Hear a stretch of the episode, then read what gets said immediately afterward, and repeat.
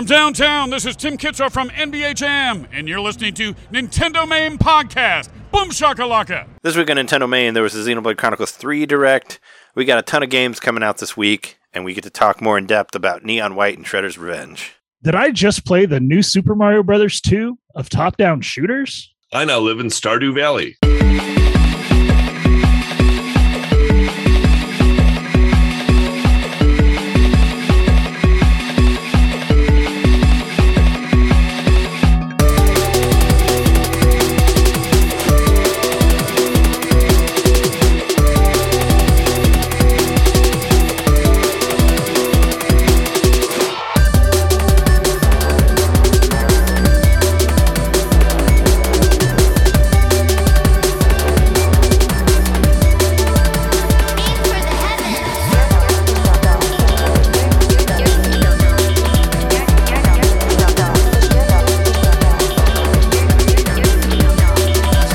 Welcome to paradise. Welcome to Valleys. Welcome to Nintendo Main Podcast, episode 326. Your place to hear Nintendo fans try to make sense of Xenoblade Chronicles Directs and talk about other games that have been released. Not to mention, I realize that this is a huge week as far as games go. Like there's a ton of shit coming out this week. If you didn't if you didn't look at the releases, it's like, oh, oh, like uh what the Capcom fighting collection? Like I, for some reason I thought that was next month, but it's like, oh, there it is.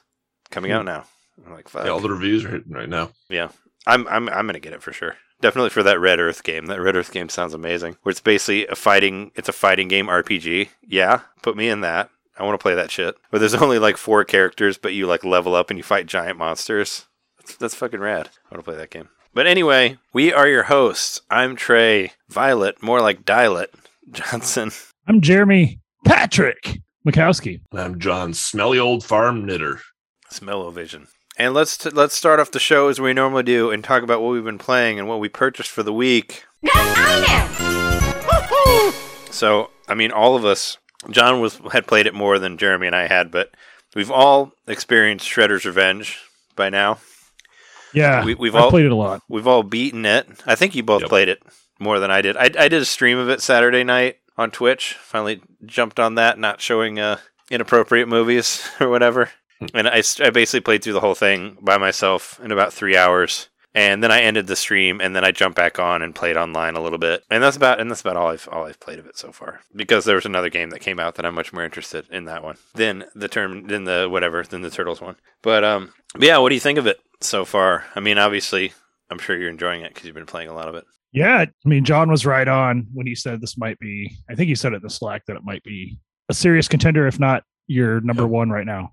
Yep, absolutely. Because I mean, I can't think of a game that that I anticipated more intensely for a longer period of time that delivered number one, and then also it's like a, fulfillment of basically a 25 year need, right? At least Mhm. maybe 30 year need since we had a, a great Ninja Turtles game. I mean, there was all these licensed games and you know various Turtles games here and there, but none like the arcade experience that we all loved and and wanted to revisit again. Now here it is, and they delivered not only uh, an experience like that, but the best Ninja Turtles game ever. Oh, easily. It's easily. Um, I've I've seen people throw these kind of things around, and I don't want to use them. You know, I, I want to make sure you know this is my own thought, but it's my favorite beat 'em up. I don't really like beat 'em Mhm. ups that much.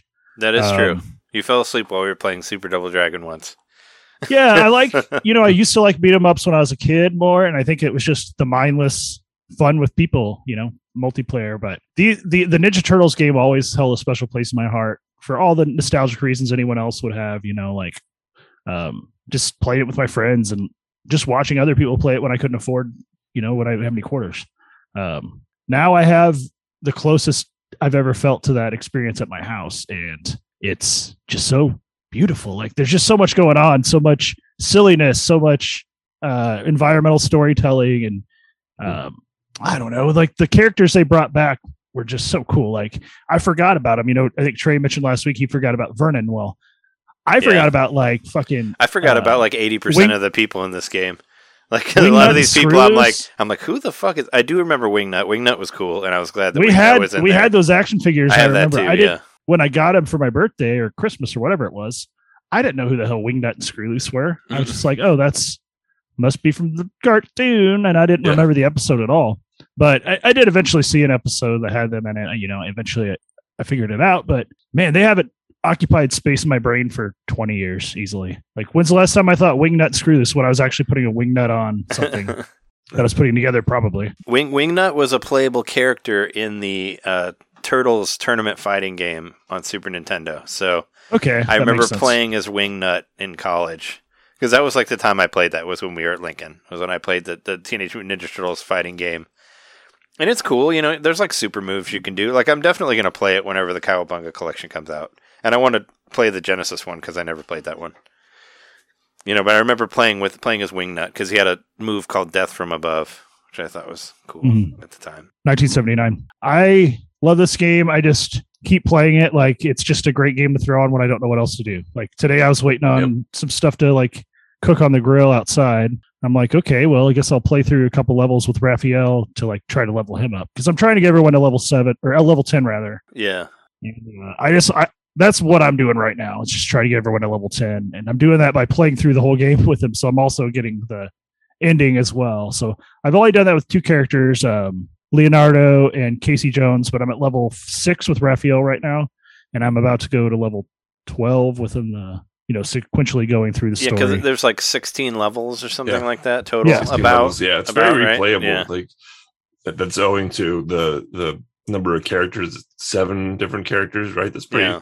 yeah. large selection for a beat 'em up. Most of them only have like like four or so, and then you've got the the the RPG elements of you know building up your characters and all that. Yeah, I really like that aspect of it. Like that you I Yeah, can do that's too. cool. that you can level up. Like uh, like what you, what you were saying earlier about uh, that other podcast talking about how you can use like your special moves too much. That's so not true because it takes you a long time to build up enough special moves to do it all the time. I mean, not Yeah. if you charge up at every screen before you progress, it could, it could be kind of annoying. I You understand. can't, yeah. So Because even Shauna was listening to me play with Leonardo, and he says, "I need to relax," or "I need to Right. meditate," or he says something like that, and it just shoot. deep breath. He goes deep breath. That's what it is, deep breath, and it kept being like that over and over again. Deep breath. again. She's like, "Why does it keep saying deep breath?" I'm like, "I have to charge my special moves at the end of each screen so that they're ready to go." Oh, I didn't even know. I didn't even know you could do that because I the, yeah, I thought the only way you got your special moves was by was by doing combos, and then you build up your meter from doing combos and not getting hit, and then You you, can get also a, do then you get a special You move. But if you get hit, you you, lose your you it lose your by- meter. by taunting. Yeah. You hit the button and it takes like, you know, five seconds to recharge it, whatever, and you can do your special again. Oh, what- I, I never Trey got I, I never got that, to earlier work. Today, earlier, earlier today, I mentioned on our Slack channel that uh, Ian from the CU podcast had a critique. Go listen to their recent episode. I saw Uh, the same. Tw- he said it on Twitter. Yeah. If it's the same thing, it's basically the multiplayer online is annoying because of it. which I, I felt like uh, that was that's that's a valid critique. Okay, as much as I love that game, as I love this game, you know, having the the the taunt recharge your special move um, can feel a bit like you know funky mode or whatever. You know, OP. like, like like easy. It's Mhm. it's e- it's easy. You know what I mean? I played like six hours of it and didn't even know that existed until just now. So But not, now you now you know. So the Now it- now can there, ruin the game use it for if me. You want to or don't use it, whatever. You know. I find it playing on- especially helpful in the one player mode, but yeah, you don't really need to Yeah. spam it in multiplayer. Probably. I, there Yeah, were people use it a lot in multiplayer. I thought that the because I did play online and I thought that they were because when you get when you get like the full three special moves, you can use all of them to make your character just like fight harder. You know, like make your Mhm. make your physical attacks like more. Basically, effective. double. Yeah. Mm-hmm. And I thought people were just doing that, and that was the annoying thing that I kept hearing about them being like, and then they get all like glowy and start punching people. And but I but I my character wasn't level enough. I couldn't do that because you have to get to a certain level to get three super attacks, and then you can do that. But you can't do it until you get three. So I never was able to do it because I didn't even find out how to do it until after because I was playing with a different character. So Well, I like that you can do the that you can charge up with the, the the taunt and do your special attack, and I don't like it at the same time because I I might feel it one day playing it more seriously, like trying to get good at this beat 'em up and learn all the combo moves and all that. And if I want to do that online, well, that's that's pretty much impossible because people are going to just be charging up and using that that special move. just uh, just don't just don't do it. I mean, there there's some level. I, I, I'm saying my single player, yeah, sure. But if I want to go online and like have a good, challenging experience with a bunch of random people. Can't really do that because everybody's going to be, you know, super moving all over the place. They can do the, So, they can do that. but it'd be cool if they did it like yours. so that you you were playing in story mode, you know, which is the more casual mode. Okay, you do that all you want, but then arcade mode, you can't do that. Maybe arcade mode, you have to rely on on the combo moves, and I don't know. Maybe they could adjust it so that you could use that um that one button recharge, but it takes a lot longer or something like something. So it doesn't take five seconds. Maybe it takes Or you could just get rid of 10 it and seconds, play it the way that I was playing it, where you Right. where you build up the hit, hit from doing the combo meter, and then when you get hit, you lose it. Because that's what I thought it was. I didn't know what the taunt Right. did because every time I did it, nothing happened. Like Donatello would just sit on the ground and play Game Boy, and that's it. So I mean, right but that's what it was doing though was recharging your special move Yep. so but it would be cool if they if they adjust it so that there's like you know like i said the arcade mode it's it's off and the story mode it's on. And have that be true for the multiplayer as well in both modes so you can have the challenging experience if you want it or the more chaotic fun experience if you want that too. 'Cause I, I like that as well. I like the smash brothers aspect of it of just having crazy shit all over the I do too. that's fun. There is, I mean, there is like some levels, like two or three levels, where that the, the challenge is to not use your super move. So, and I did that for those levels where you didn't, where it asks you not to do it. Like if you want to actually do the achievements.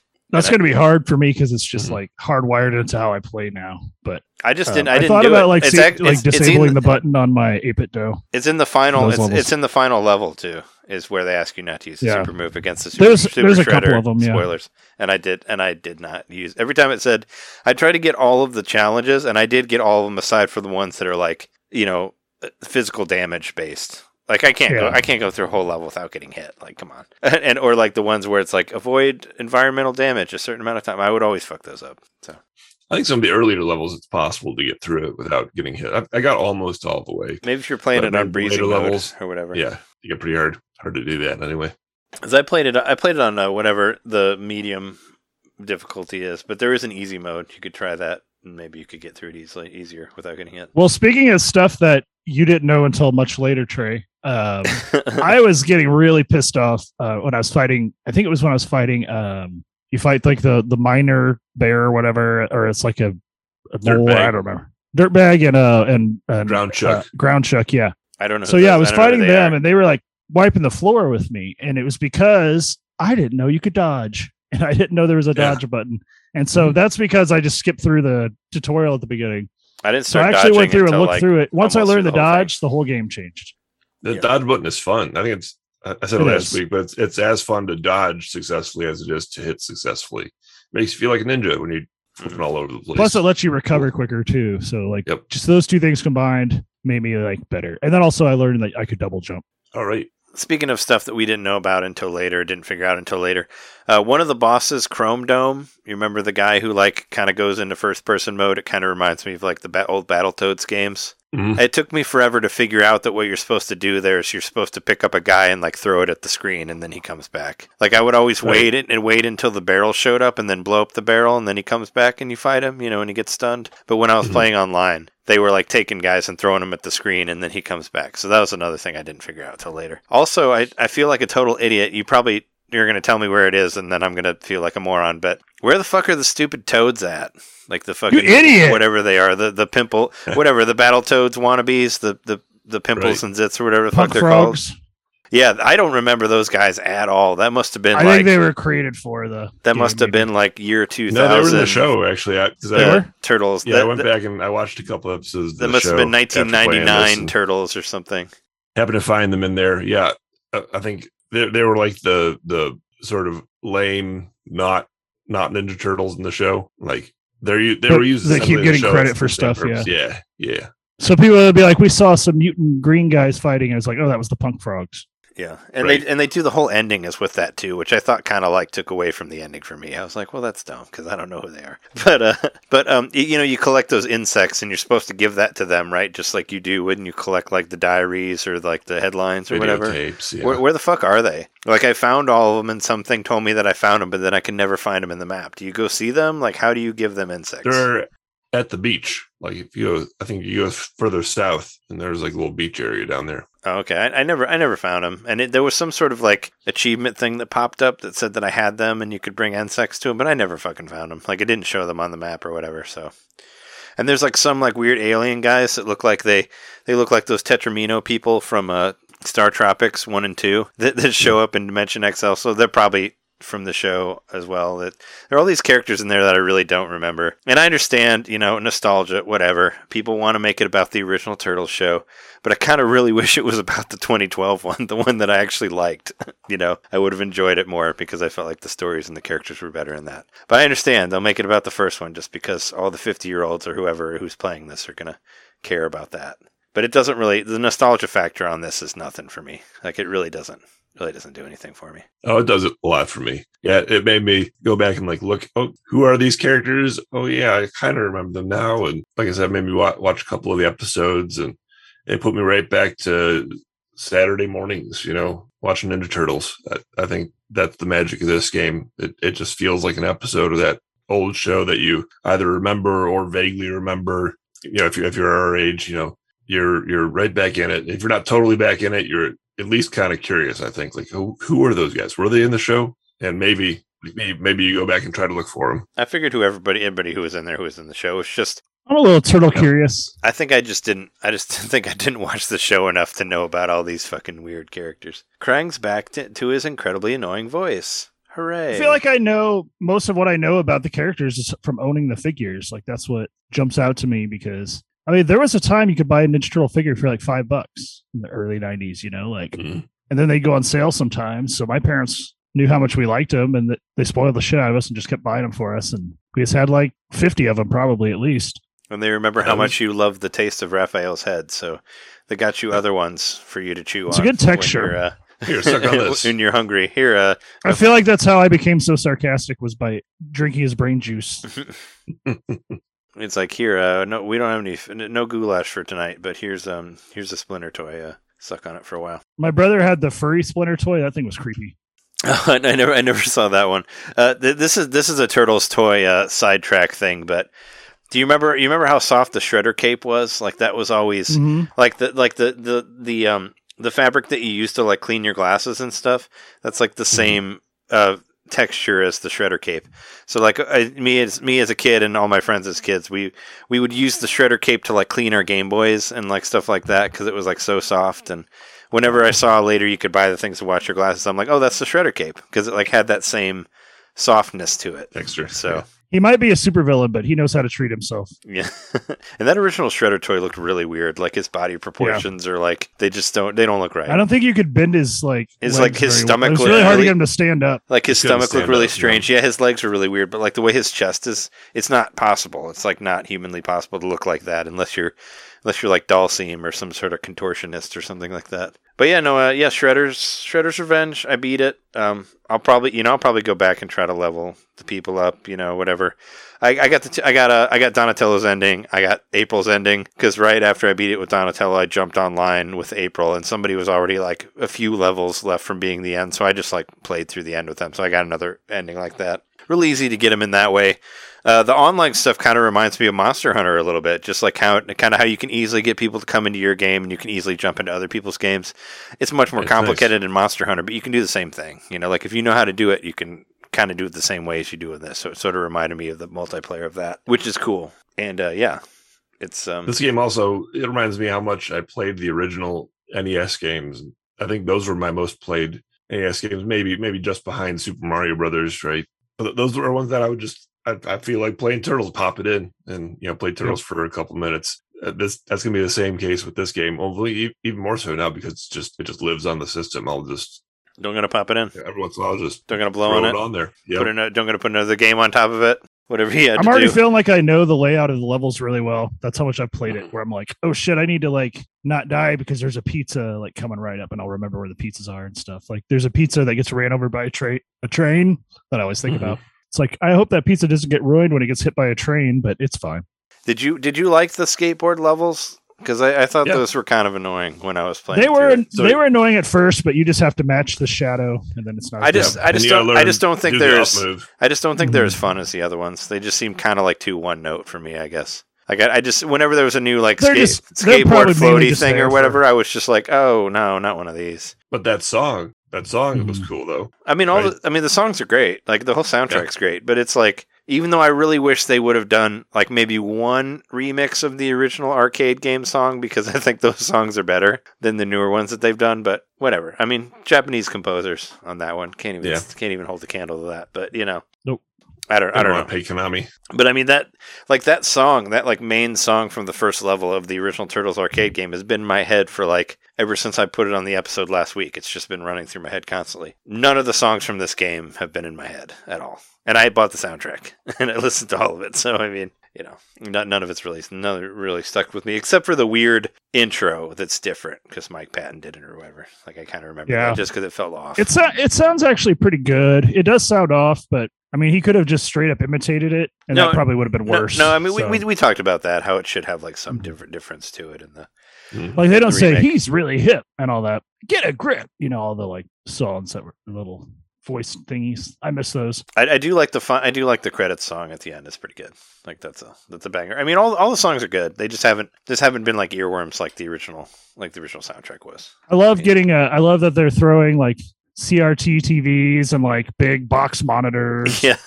well, I mean that that would, that would hurt you. 1990. Yep. I mean, it's supposed And to take like- place within the there's payphones all over timeline the and all that. yeah. Yeah. So I mean, Some of that But- stuff's so- really cool. I was playing with my nephew, and it was a level we were on the rooftop, and he cut the antenna off, and he says, "Ah, now they don't have internet."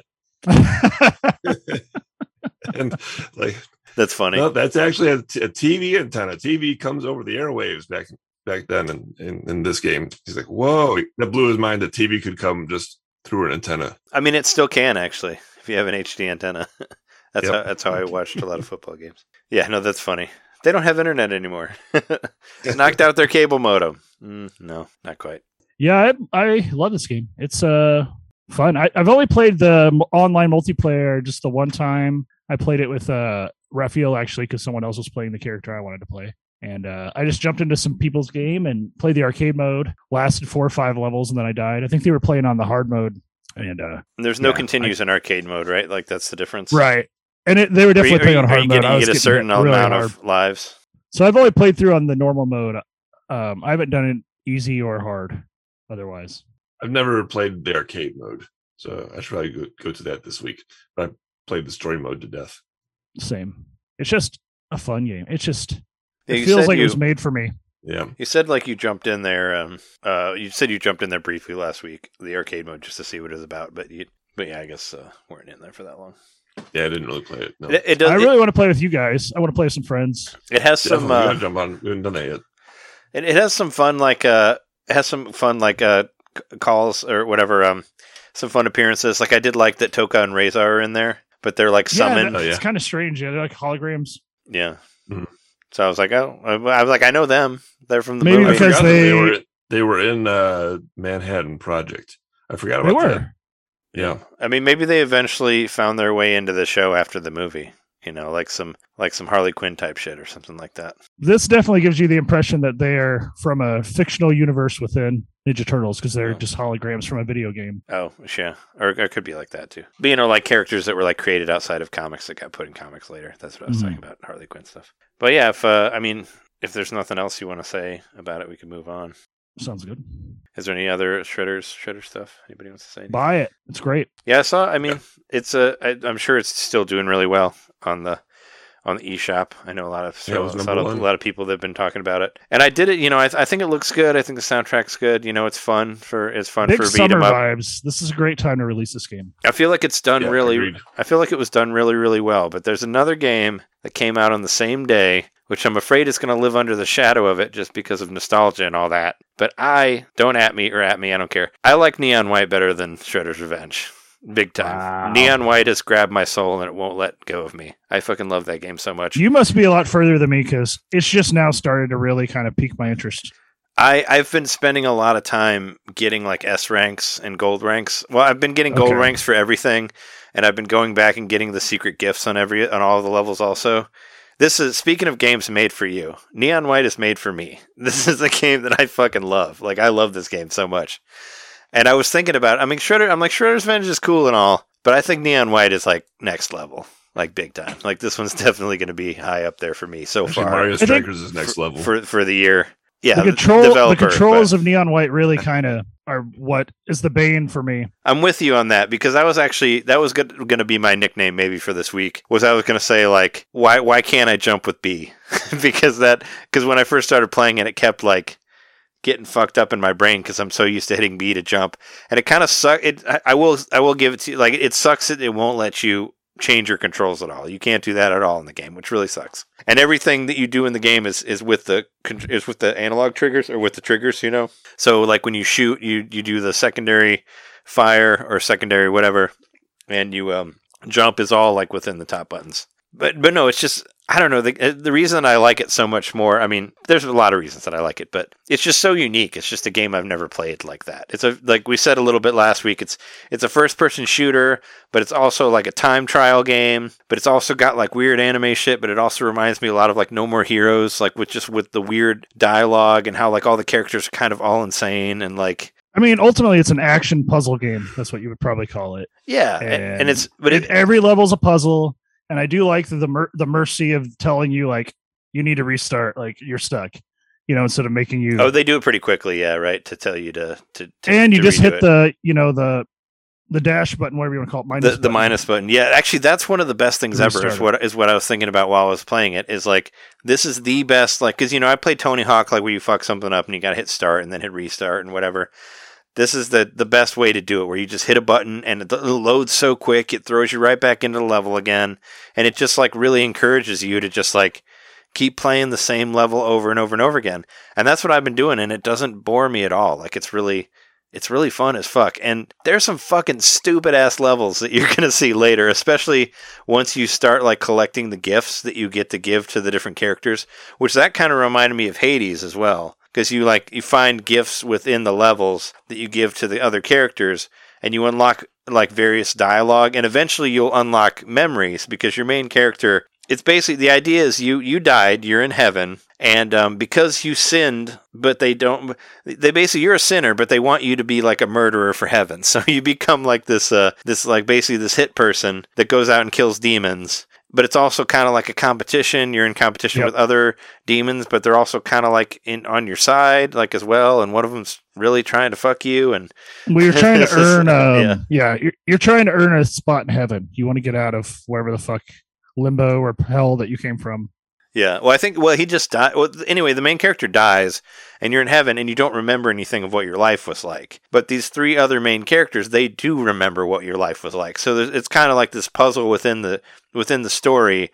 That's like trying to figure out what happened, and there's like little little pieces of it that they say. And I guess if you get enough gifts, or you like com- completely get your like social link up high enough for each of these characters, you'll eventually see like a memory with them in like the life that you had before you died and all that and it's really cool. Like I was, I, I read an interview with the with the developer uh, Ben Esposito, and he was, and I and I, I should have figured this out. He was talking about how there's so many, you know, first person shooters like Doom that take place in hell. He's like, I want to make a first person shooter that takes place in heaven because like nobody really does that. So I was like, I was like, well, that's cool. I should have figured that out. That that was like, I guess that was where the inspiration started. And then he was saying that like you that originally they weren't going to have the, the times in there and all that, but it, it became a competitive thing within the development team where everybody was trying to beat their each other's times that they ended up making it a part of the game. And that's what's really cool is you like you have to like if you want to up your ranking among the the neons as they call them, they're different colored neons. You have to get a gold medal for each level to, to rank up. And if you get like a blue level or a blue thing or an S rank as I call it or whatever, you get two you get to go up two ranks. So that's like kind of how it works. So I, so I've gotten to the point where I play every level until I get a gold medal for everything at least. And I'll play through them like and then I'll go back and I'll go and get all the get all the gifts and stuff so I can give them to all the characters. And when you give the characters a certain amount of gifts, you get sub quests that, that come from the characters. And those levels are ridiculous. Like they're ridiculous, but they're awesome. Like they're really hard, but they're fucking ridiculous. Like I was playing this one for uh I forget if it was red or, or yellow or whichever one, but it's like one where you basically have to jump and shoot at the same time and you're just constantly in the air. You're not landing anywhere for like the whole thing. And it kind of it kind of reminds me of like some of those like extra levels in uh, Kirby and, and Kirby and the Cursed Land or Forgotten Land, where like right when you finish it, you're like, wow, that's cool, and you automatically just want to save like the last 30 seconds because you did some really cool shit at the end.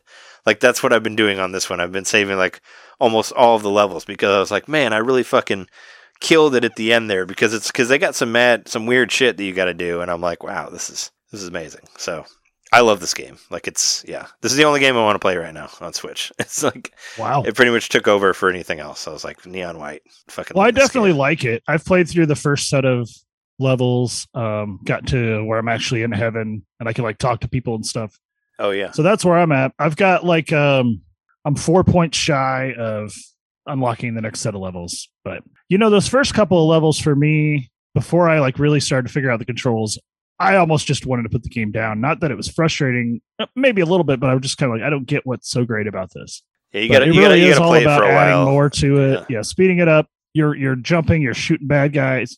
You just get in a whole like z- kind of a zen of of getting through the level as fast as you can to remembering where everything is. And uh yeah, it I would say, you know, here's a fair comparison, Bayonetta a little bit. Kind of. Because you're uh, you're fighting or you're fighting in Oh sure, yeah. They they have like the ridiculousness of hell and heaven and all. It kind of reminds me of Spawn a little bit in that way too, where they're like poking fun fun at like biblical stories and stuff like that. I remember uh, Todd McFarlane saying that. It's like what's more hilarious than the story of like the God, God and the devil and all that, and that's why they went the way they did in uh, in Spawn and, and that and that sort of thing.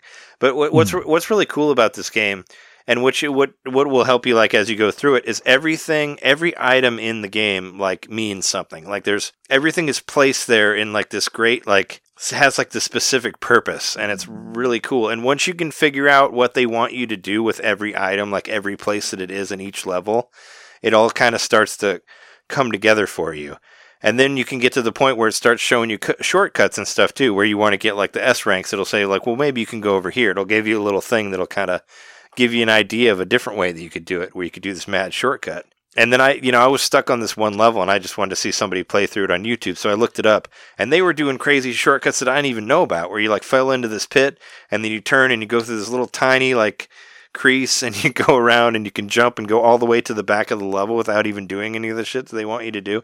It's just Wow. like there's just a bunch of shit you can do in it and I think it's fucking rad. Like once yeah, just realize that everything that's in there, it want like when it when it's there, it wants you to use it. It's not just like the, none of the items in the game are throwaway. And any of the characters, when you get to the point, like every character that you fight will have their own item with that that does its own thing. So you just kind of have to like have to break down every level in that way, and then then you start your your brain starts to figure out the rhythm of it. And once you get the rhythm of the game of the levels, then you'll start like getting the huge getting like the really short times and all that. And it's really cool that it'll actually show you all your friends' times as well, like when you play through. Like anybody Yeah, right now it's just that. you and Janet that I see.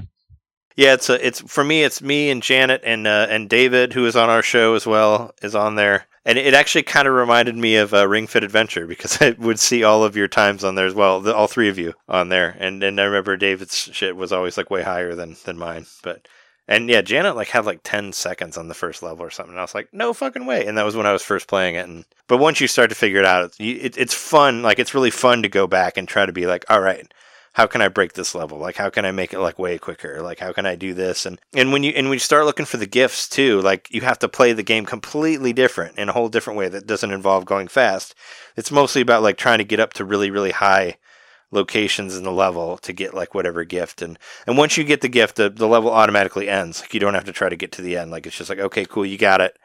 Now we're back at the menu screen. And it's just everything's just like really smooth. And the soundtrack's bumping too. Like and it's and even aside and it's a good podcast game too. You could just like pop whatever you know nintendo main or whatever you listen to just pop that on and just play the same level over and over and over again until you get through it and help you get into that groove and all that stuff. I think it's it's great. Like i'm definitely i, I don't know. I, I heard it like takes like seven hours maybe to play. I feel like i've played that already but i've been playing like every level trying to get like the gold medals and the gifts and all that stuff and I think it's really fun. Like I watched a bunch of reviews of it, like when it came out, and I saw people like saying they didn't like the story or they didn't like the characters. I think they're hilarious. Like I like it. I like the stupidness of it. Like I think they didn't like how it was like overly sexual, but it's I don't know. It reminds me of, like No More Heroes. Like it's just dumb. Yeah. It's it's it's, it's like dumb funny. You know, it's not supposed to be. It's got like Take it anime seriously, all over the place. Yeah. But I, but I think it's supposed to be kind of stupid because the characters are really stupid. Like I said, is my uh, as my nickname, where Violet's like, I'm not Violet, I'm Dilet. It's like, Okay, like it's just it's just dumb, but it but it's funny. The dumbness of it is funny, I think, and I think all the characters are hilarious.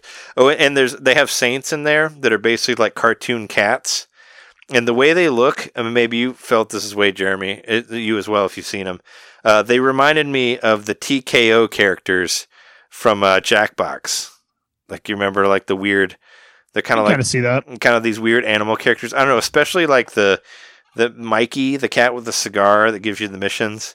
I don't know for some reason he reminds me like he's straight out of that that uh Jackbox Party Pack uh, game TKO, like with the cat floating on the floating Mhm. on the cloud with the with the cigar. Like I don't know, it seems like it's right out of that. But I just like I like the bizarreness of the of the design of the characters and once you once you get can get around the controls and all that, like it plays like it plays great. Like and it's and there's just so much cool shit. Like just going through and finding stuff is just really exciting to me. Or like the ones where like you never touch the ground. Like it reminds me of some of the levels I used to make for Mario Maker. You know, where you just like just jump on guys like till you get to the end, or the one like how to master floating through the air. Kind of even brings out some Mario Maker vibes in there, even for me. So They could definitely do like a level creator, and that could be fun.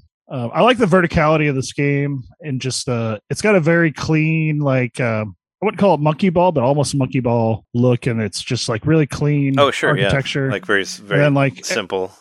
really shiny surfaces that reflect everything, and um, just uh, the sense of verticality is great. Like you don't ever feel like you're gonna die because you're already dead, but you definitely know as you get higher up, you know, you start to sweat a little bit that you're gonna have to restart the level if you fuck something up. So I like that aspect. I mean, it's very much like it's the old school level design where it's like, mm-hmm. okay, how far can we get? Okay, now that we got to this part, we need to figure out how we get past this. And once we get past this, there's another thing. But you still got to go all the way to the back, and then Near as I can tell, there's no checkpoints. I haven't seen anything. there like there there aren't no. Which which some people could could say that's annoying, but I didn't because a lot of these levels are like 30 seconds long. Like they're not long levels. So it but Once it- you know what you're doing. Yeah. So I mean, it's like I don't know. I, I just think it's really cool. Like it's been very like I've been working all week like with fairly early call times and all that, but I've still been like I've been like I got to stay up those extra hours to play Neon White. It's like I got to do it. I got to do it because it's so much fun. I was afraid that I wasn't going to be able to play it at all before we recorded. Then Jeremy's going to tell me that he already beat it, and and I'm going to be like I haven't even touched it, and that would be sad. But no, I've I've gotten to play it a lot. I've been loving the shit out of it. It's really really cool. Well, I certainly haven't beaten it, but I do like it. Um, it's obviously you're gushing a lot more about it. I think I'm more of a rookie, but uh, it's crazy that this week two games came out that are. It'd be hard not really to say they're on stellar games. Yeah, like Yeah. really like number. I mean, number nines. Like people have been giving them both nines, and I'm just I'm glad that Neon White runs so smoothly because I was afraid that it was like going to be too ridiculous, too fast for the Switch. But no, I haven't. I mean, I'm not really a frame rate person, but I it doesn't bother me. Like I think it looks great. Like I think it runs really I think well. the I think the clean aesthetic works in its favor in that regard. Like, yeah, yeah. it's very minimalistic, but that works for the game. Is it a Switch exclusive? I don't think I so. I don't think so. It's it's on other things.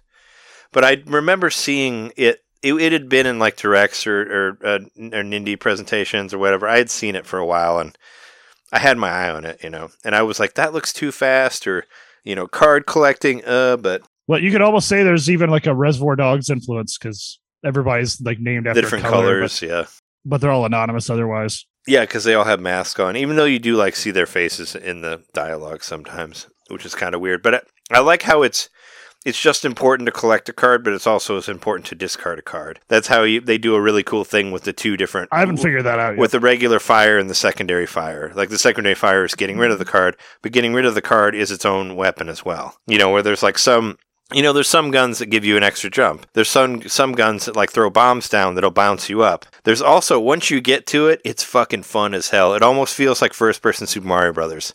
Once you get to the stomp ability where you can just like stomp straight down and you're going down on these barrels that explode and like shoot you way higher up, it's fucking fun as hell. Like I'm like I love this game. It's it's basically like you're you're doing a first person Super Mario Brothers and just stomping shit and blowing up and get jumping higher and higher and higher to the next thing. I did kind of think about that. I'm like, now I am the first person Mario Stomper. Fuck all of you. Yeah, it's it's really fun. It reminds me a little bit of Killer Seven too, like in the in the art design as well we can yeah i've gushed enough about that but check it out it's great also i, I- think we all kind of dabbled in this just a little bit jeremy more than us but or than john and i but uh, fall guys came out yesterday uh, free to play online um, I I don't know. I, I played it. I tried it. I played it a little bit. It's uh, you know, it's an obstacle course, I guess. Uh, you're supposed to be in like a TV show ish, right? That's kind of the theme of it. I don't know. It doesn't really do that Yep. much for me, but You'll like it a lot more if you get better at it. But if you don't want to put the time in to get better at it, I understand. sure. They try to lock you in with the gear and, and stuff like that's what kind of Yeah. locks you in. It loses me with all the the stuff that's up front. Like if it just threw me in the obstacle course without having to show me all the different menus and all the different bracelets and outfits and all the shit that they're trying to sell me, then I probably would play the game more. If it was just as quick as firing the game up and then you know 10 seconds later I'm in an obstacle course, that would be more appealing to me. But from what I played, it was like a lot of setup and it took me three or four minutes to actually get into it. And then once I was into it, it was, you know, it didn't last that long. It was like, it, it felt like a lot of build up for something that didn't last all that long. And I don't know, it seems like I like the presentation of it. I like the design. It's cool. I like the bright, uh, cheerful, you know, candy color characters and all that stuff. That was Let me tell you something straight up because I played the PS4 version and I've got the original like launch PS4. Yep. So it looks like shit on the Switch compared to it. Um, it, it I does, still so far, enjoyed it- it. It's playable. it does a little Yeah. look look a little stop motiony. I think they did a good job making it playable, but yeah, the fidelity of it suffers and the PS4 version is just so slick by comparison. And and also, yeah, I know it's free to play now, but you still had to wait it just as much back when it was you had to pay for the game. So they didn't really change anything as far as I can tell on the interface. Like Mhm. it may seem a bit predatory, like what they're trying to get your money, but the interface looks the same as before. You just have the option to buy points now. Well, that's um, wasn't it? Uh, well, this is something that Kevin Kevin Fair said when he was on our show. I don't remember which episode, and I think he's right. But you know how a lot of these games, like Fortnite, like Apex Legends, like Fall Guys, um, they throw you back into the menu a lot. They throw you back into the menu, Yep. and that's where maybe you get tired of being in the menu so much or seeing the way your character looks so much. And when you're in the menu, it's like, oh well, I can buy shit. Like it's they kind of keep running you past this like Cause that's the money money gate or whatever because it's free to play and all that. But what one thing I actually noticed that helped on Fall Guys is if you go into like the show options or whatever and you click on all of the shows where you can make it either like solo, squad or duo or whatever, just select everything and then you'll be able to jump into games quicker. Cuz I was cuz I was just sitting there for like 2 minutes with nothing happening. And my guy was just Yeah, I selected all of them. I, I put I put it on Twitter because I'm like I'm just falling from the sky for 20 minutes, like or, or for two minutes. Where's everybody at? You know. So I just went in and, and selected everything, and then I was able to get to shit. So yeah, this is an inferior version without a doubt um maybe they'll patch it up maybe they'll make it better if i were going to keep playing this game i would just go back to play it on my pc or ps4 but i do think like a lot of people are going to enjoy it um one thing that i liked about it having played it before playing with a bunch of noobs oh, you can great. you can win. Yeah. Did were you able to win then? which i did i didn't win but i, I did make it to the fifth round pretty easily like uh, like i can get down to the final like i think it's like 14 or I know, some weird number Hmm. i can get there pretty consistently but yeah by then that's the, the people have better skills than me and i get and i always make some dumb mistake but i think it's fun i mean for being free i think it's worth a download just try it out see if you like it do you have a ps4 play it on that instead Yeah. I'll I'll try it again. Like it wasn't. I, I felt like it played fine. I just uh I didn't. I'm I'm just I'm not good at it. And there's some parts that I just I just couldn't figure out. Like there's underwater jumping where you have to like hit a fan and to take you to a thing, and I just could not for the life of me figure out how to get I to the next part. gotten to that. I have not seen that yet. Uh, so there's a lot of shit that I haven't seen yet. We got to remember back when I was like super hype on this game, it was the zeitgeist at the moment was like Fall Guys, this is the best, or Fall Guys sucks, but we're still talking about it. You know, so it was in it was in the public discourse a lot more. And at the time, it was what summer two years ago, or was it just a year ago? God damn, I No, no. Uh, Fall Guys was 2020. Was was two Okay, years yeah. ago. So it was two years ago. Because when I did when I did my best of 2020 WRT radio, I put songs in on there from Fall Guys just because that was big. But I, I fe- I felt like the game kind of fizzled out pretty quickly. Like it kind of just it was there for a couple weeks, but then it kind of went away. I don't know. I, I think I haven't heard anything. I think Fall. Guys and Among Us had a really nice synergy for a while, especially since the characters look very similar. I heard a lot more about Um, Fall about Among Us. I felt like than I did. Well, Um, AOC didn't play Fall Guys, you know, so not through not through her, but I mean, like, uh, you know, like like my like uh, Jess's Jess's friend Caroline was like playing was like playing uh, Among Us with her kids, like you know, because she goes she's a teacher and all that stuff. Like I was hearing about it more from even like casual uh, video game people and all that, you know. So, but Fall Guys, I just kind of heard about from you, from Jeremy, and that was about it. And there was one other podcast I listened to that talked about it like maybe one time on one. Because if you episode. remember when we first were like, when I first was gushing about how much I loved it, like early on, like somebody suggested, or I think it was like one of the main like Twitch streamers was like, I think it was Ninja. It was like, I want a, I want a ninja costume. And then they ended up like being like, well, we don't have sponsors. We're trying to avoid that, blah, blah, blah, this, that, and the other. Fast forward two years later. now there's a. Ezio. now there's Ezio costumes that you see Yeah. right when you boot it up. Mhm. It's like okay, I mean, they really went from like it's an indie success story for sure, but you're not always going to like where those end up, especially with these battle royale type games. But good on them, Platonic or whatever they're called. Good on them. They've Yeah, I think it thoroughly the saturated the market. It has the potential to you know that that that probably dis probably the, the, the that it disappeared is the reason why they they shifted to to making it the free to play game that it is now. I think it will be successful. I think it'll at least have you know a couple months of uh, a, a little boom there, and maybe it'll sustain. I, I don't know, but I mean, uh, Fortnite's still going strong Yeah, among Fortnite. certain. I, I mean, Fort, so Fortnite is Us, like a it's like a be is is like a beast of a whole nother level, right? I don't. I mean, I feel like they just keep changing shit, and now, Fortnite now might as well be its own console. and now like Darth Vader's in the game, and I don't know. I mean, it's they're just uh, and there's like no build, and I don't know. I've, Fortnite they just change so much so often that they're just really good at keeping it fresh. I think. they're putting it in first person mode. Yeah, Well, I don't think they've done that yet. But I mean, but what, when they took away the building, I think that was a big deal. Well, also like they keep changing the world and their stories and whatever going on. I don't know.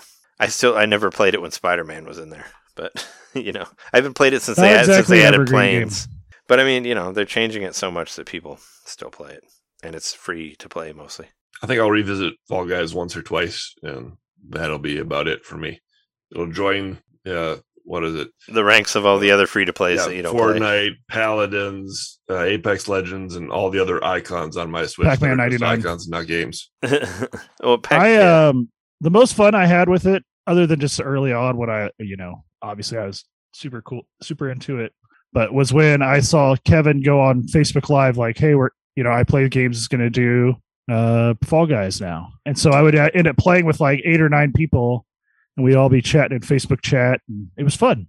Like I met new people. Like I, I wouldn't say I made new friends necessarily, but we kind of like talk smack to each other and you'd be able to see the people you know they had different icons if you were linked up in a party or whatever so as a multiplayer game it actually is really cool you just have to kind of all be on the same page at the same time to play it Yeah, I mean, I'll try. I'll try it again uh, at some point. I just, I was just kind of like, I'm not good at this, and I'm just dying constantly. So like maybe it's something we could do on twitch sometime and get people to join us yeah, possibly. I mean, it's it, it's going to get that Switch boom, I think, or that Switch bump, or whatever. There'll be people will play it for a while, and those kids who don't have money to pay, to buy games or anything will keep playing it.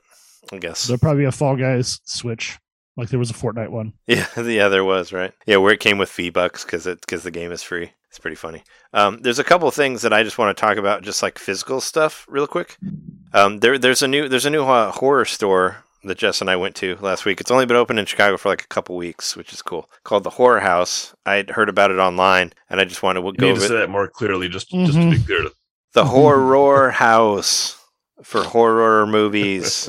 John, get your get your mind out of the gutter. The horror. I heard House. what I heard. Yeah, well, i, I, heard whorehouse I didn't say that. I Anyway, was like have you been in texas recently no. Anyway, I, I got a video game related thing from there, and I know this for anybody who's listening to the audio, you won't see it, but I will describe it. I got this print, and this is actually the last one, but it's a it's a mashup of Earthworm Jim and Beetlejuice, and it's basically Sandworm Jim, and I love it. I think it's amazing. That's it's cool. if you if you can tell, Earthworm Jim has the sandworm head and has like the sandworm tongue with the mouth on it. I thought it was really cool. somewhat xenomorphy hmm It's it's sandworm from Beetlejuice. Well, I mean, Yeah. what? Because it has a mouth on it. It's more Well, it's Beetlejuice, a- more Beetlejuice than Alien. a head within a head kind of scenario Yeah, Mhm. I mean, but that was that's Beetlejuice, and this isn't video game related, but it's just ridiculous. I had to get it. I bought this T-shirt. I haven't worn it yet, but it's it's a it's a Pee Wee's Playhouse T-shirt, but it has mad Twin Peaks vibes. Look at this. oh wow It's, it's got a it's got the large Marge, uh, um, the, the large face. Marge claymation thing in the middle. And then it has Pee Wee Herman with the with the big with the big thumb, uh, you know, uh, hitchhiking, and then we have Pee Wee Herman's head like in in front of in front of like a hallway with like the black and white checkerboard floor. Like this is this stuff at the bottom screams like Black Lodge, Twin Peaks stuff, and Possibly a little vaporwave even. and you got and you got like the you got the clown over here. This is the you have the clown statue that that his uh, his bike was tied to over here, Yeah. chained to. Yeah, and this and the yeah, it's I, I love it. It's it's weird, but and it's got a big spiral behind all of it. It's it's totally like it reminds me of, like I said, it's a Pee Wee's Big Adventure meets Twin Peaks, which are like two of my favorite things. And I, I ended, we ended up buying a ton of toys at Toy de Jour because Toy de Jour had a party, had like their first party in two years. Not since the one I was in, where you can see me walking around in, in that documentary show. That was the last party on- they had. It's on. Yeah, that was the last party they had.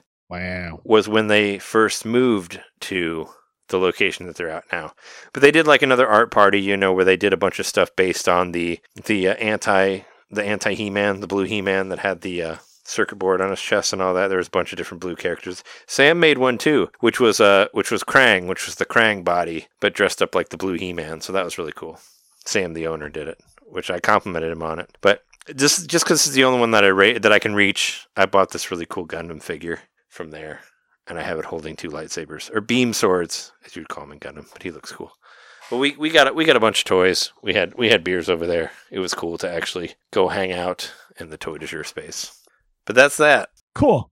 One more thing I want to mention about Shredder's Revenge, because I said my middle name was Patrick earlier. I, every time Casey Jones says hat trick, I think he's saying Patrick. So in my head canon, I'm gonna like. I thought a funny joke would be like the reason why Casey Jones keep, saying Patrick is because he's actually a ho- hockey fan and he's referring to hockey great, and then find someone named Patrick. Well, the there was actually this is dumb that I know this just because it's Chicago stuff. But when the Blackhawks won the whatever what the Stanley Cup or whatever, uh, Patrick like performed a hat trick or whatever in an in a in a in a game. So some guy named Patrick, I don't remember what his last name was, but there is a famous hockey player from from the Chicago team, the Chicago Blackhawks, named Patrick something or other. So let's say it's him. Well, I didn't buy, or rather, I didn't play any Elden Ring this week. I did buy things. Actually, I bought three games this week, including Shredder's Revenge. I guess that was technically last week, but I did buy Neon White. We already talked about that. You did. And um, the other game I bought was Capcom Arcade Collection. Why? I don't know, because I want to see some arcade games on my TV. It was the- on sale for 30 bucks. It was like half Oh, price. nice. So I bought the pack that had like 20 something games in it or whatever. And of course, I got this the free Street Fighter 2 and um, uh, what's the other free game they give you? I can't remember, but There's like a starter one that you get just for downloading, right? That like when it came out, I don't Mhm. remember what it was. I think it's like one of those top-down shooters, right? Like the one with the like 1942 or something like that. One of those old plane shooters. I thought it was. but I but I'm having a good time with it. Like for 30 bucks, I got a lot of different games and they look really cool on my giant TV. Like I actually kind of want to buy a, a weighted arcade stick because of this game. I was gonna say, isn't it isn't it fun to play like bad-looking games on your nice TV? I was having a lot of fun with that when I first got. yeah, the- I put on the the, 4K like, TV. scan lines and everything. Yeah, oh, oh, I, great. I don't like I don't like scan lines, but I, I, usually don't, but I gave it a try for these. But I was playing like you know like eight. I was playing like Super Mario Maker and like Doom and like Castlevania on Game Boy or whatever. You know, like really stupid stuff that looks dumb like on on the TV because I'm like, look at it, it's big and dumb looking. I love it. It's funny. I don't think it looks dumb. I think it looks stylish. But yeah, um, I mean, shitty graphics on a nice TV. That's what I played. I played a lot of games. Um, I actually beat Giga Wing, which is like a, a top-down shooter. These are mostly top-down shooters, but it's just a really flashy. Almost reminds me of that Darius game we played at Logan. Just a really flashy explosions everywhere. Yeah. But it's like it also has like a bit of an R type feel because you can choose different characters and different power ups. It's a lot of fun, and obviously you can just play forever because you can just keep putting more coins in. So Free play. and then the on top of that, there's a rewind feature which I haven't used yet, but it's great. So yeah, the Capcom Arcade Collection is really nice. Um, I also played mostly through this game called Mega Twins, which is a little bit like Wonder Boy. It's like more like a straight up Hmm. like Like Wonder Boy, platformer, like the Mhm. later Wonder Boys, right? Not like the Wonder Mhm. Boy that's Adventure Island. right? Because Which I Wonder, think- yeah, Wonder Boy One and Yeah. Adventure Island are like the same game. No, but it's more like you have a sword and you're going around and you're building up coins and trying to buy stuff. So it's got a very RPG light Okay, Sort of yeah, yeah. That's cool. But I mean, between Mega Twins and Gigawing and Street Fighter and all the Street Fighter actions they have on there and stuff, like pretty happy with this. So I think I'm eventually going to get an arcade stick. I've been looking around. I think the 8 bit one's probably the way to go, so I can use it on everything. so, yeah. Also, the 8 bit arcade stick is supposedly easily moddable. I didn't know they made one.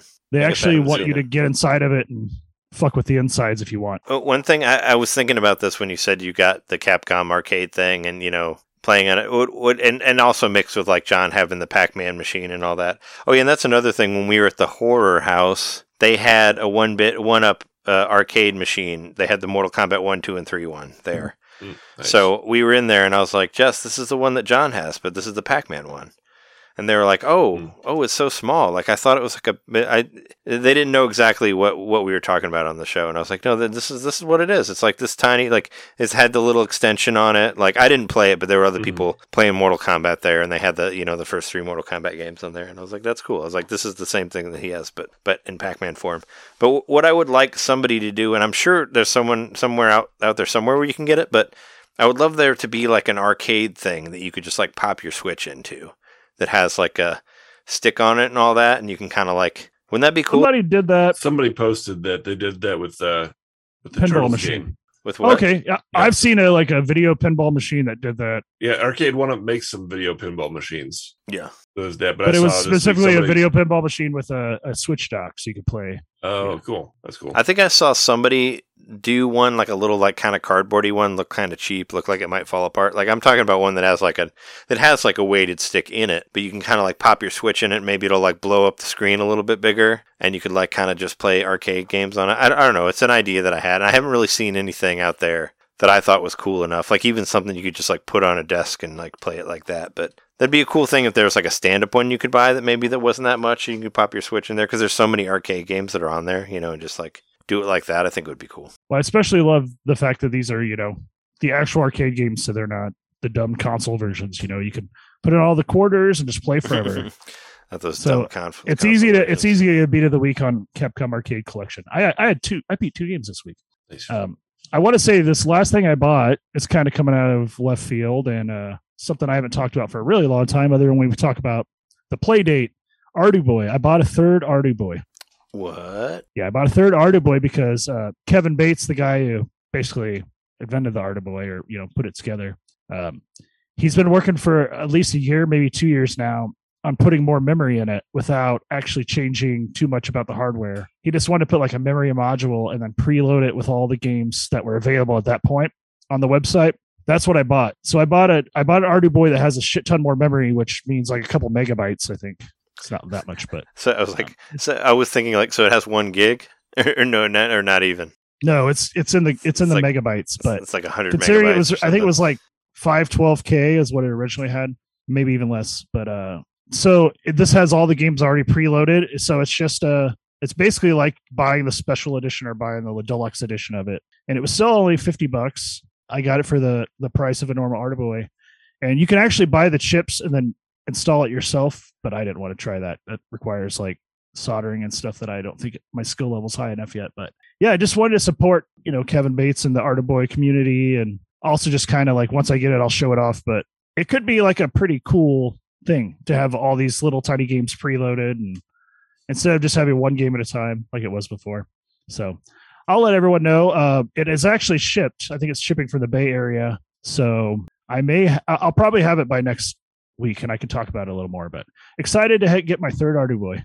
So it so it has like everything, right? It's like the Ardu Boy Ultimate Edition or something like that. and I think you could still add and add stuff. So it's the same as before. It just has a lot more memory essentially, and it's preloaded. So Circuit Dude will be on there because I think um our buddy uh that was on the show, Jonathan, or what does he go by? Just Crate. He uh or no, he was going by Holmes. He's had a lot to do with it. So he I think he actually has a lot to do with the chip. So might be worth talking to him again if he wants to. Yeah, I mean he he came on, you know, he was pretty into it when we did that, so we can do it again. Yeah, that's pretty much it for me. Uh You played Just- the you played the Klonoa demo. We can talk about it real quick. Oh, that's right. I did play the Klonoa demo, but not for very long. It just it felt a lot like a Kirby game, kind of. I, I, I had Klonoa one for Wii and I and I beat it and I thought it was fun. But yeah, it, it is very like lighthearted, like super, super bright, and I thought it was fun. It's like you know 2D, 3D, where like everything kind of moves around. So it's a lot like Crystal Shards, like presentation wise, and then I mean it looks way better because yeah, it looks better. upres and stuff. But um, yeah, I, I think I could like it. You know, it seems like a lighthearted adventure game. Uh, I'll play. Th- I haven't played a, a lot of the demos, so I'll play through both of the levels and get a better idea, and then decide. and there's like uh there's two of them also. I mean, when it comes, it's one and two, and I, I never played two, so I might do it, get it just to play two. We should tell our listeners specifically if you want to play this demo, you have to go through the Japanese eShop. Oh, oh, I didn't know that. I, I haven't downloaded yet, so yeah, so you go to the Japanese eShop, and then you basically just everything's oriented the same way. If you can't read Japanese, just go to coming soon. Then you'll see it. Then you go there, and then the second thing it'll be like preload or, or you know buy ahead of time, and then the demo is the second choice. And that's how I get my demos on the eShop without reading Japanese. I think it's also if you go and search and it's in like the bottom left corner of like the search options or like games with demos, it's the same in the in the But I actually just eShop. just for shits and giggles, I looked up Klonoa on the US eShop, and there's nothing. It just says no results. Yeah, I've been I've been I mean, I was wondering I was like when is it even coming out cuz I've been watching the release dates obviously cuz I do it for every week. I go through and tally everything that's coming out for the week and all that. So, it's beautiful. I think it'll be a fun game. I just there was so much this week, I just barely had a chance to try it. cool.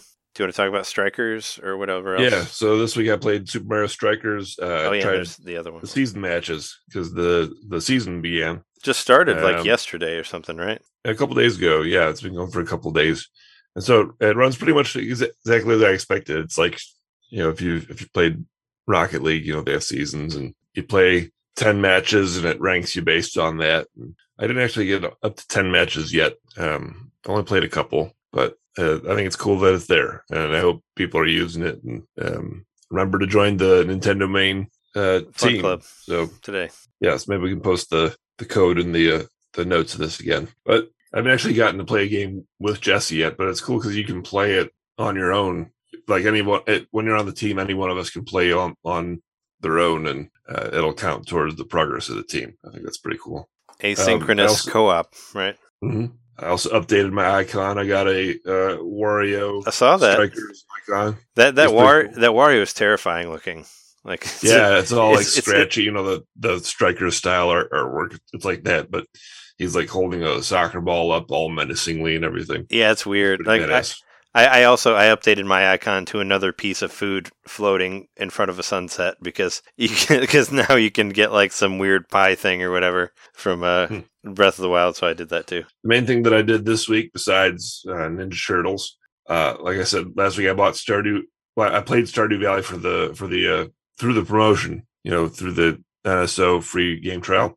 But I actually bought it this week. I paid Nice. um, after my uh, uh, gold points. I think I only paid like six dollars for it or something like that. Wow. So great deal. But uh, I've already played it for a couple hours. I think at least at least eight hours, maybe ten hours this week. Um, I'm totally into it. Yep. Damn. Look, Land Sicker. I'm in it. It'll really, yeah. It's it's a relaxing game if you play it right. I never thought Yep. that Stardew would be a game for John. I don't know. You're really into like the action I don't either. competitive stuff. Like I'm surprised that, that Stardew. I like. I thought you just had no interest in Stardew whatsoever. Like I felt you'd not even like you were just like, nope, not for me, not that, you know. And I was real surprised that you went and did the demo, and also you already bought it. Like that was like, what? Yep. Okay, that just really surprised me. Yeah, no, I, no, I had interest in it. It just I didn't want to like, you know, I was already playing Animal Crossing at the time, and I felt like that was kind of a similar thing. It's like I already have this in a way. So Animal Crossing long ago died off, and then just after that, hearing Jeremy talk about it, and you know, uh, gathering that it was maybe more, more like a Animal Crossing meets Zelda kind of in a way, that made me more intrigued. And then I, when I figured out that it was made by one guy, and he made this like great, amazing, successful game, I was like, okay, now I really want to try it just to, to see how one guy can and pull kept off. giving people free content. right. What a guy. I mean, that's a lot. I mean, Right. that's a lot of the indies that are on there are made by one guy. But but yeah, uh, But this it- game is it- especially deep. It makes it all the more impressive. You know, the a lot, lot of indie games are, you know, you know, one screen puzzle games or whatever. You know, but this guy made essentially the equivalent of of. I mean, it seems like it's as deep as Link to the Past was back then on the Super NES. Uh, like one one guy did it all himself. You know what Nintendo back 30 years ago had a, a team of you know 25 people or whatever make. This guy did it himself, and I think that's pretty spectacular. I mean, I wouldn't say it's like linked to like like Link's Awakening or I mean, there's no like there's no dungeons, there's no trading. Like I don't know. There is.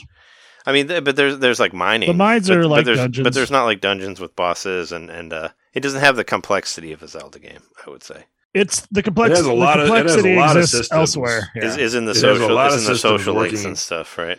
it has a lot of systems working in concert with one another to where you feel like oh i have to spin all these different plates and the whole Mhm. thing of, of uh, the 24 hour cycle which essentially like it, it seems like like like an hour is is like 60 seconds or whatever It's about twelve to fifteen minutes a day. something like that Mhm. yeah you you all this you can you have to accomplish whatever you want to accomplish within the space of a day or you're going to fall asleep in the middle of a field Mhm. you get punished by losing some items and stuff. You have all these things to accomplish within one day in the space of one day and, and you really just can't. So you feel like oh well i'll do that tomorrow. So you go to bed and you wake up the next day and you're like oh now, now i want to do this and then oh i want to do this that and the other thing too. It, it const, it's a constant loop of I, I okay i did that one thing that i wanted to do but then two more things came up that I want to do, and you're balancing your your crops, your relationships, um, building, and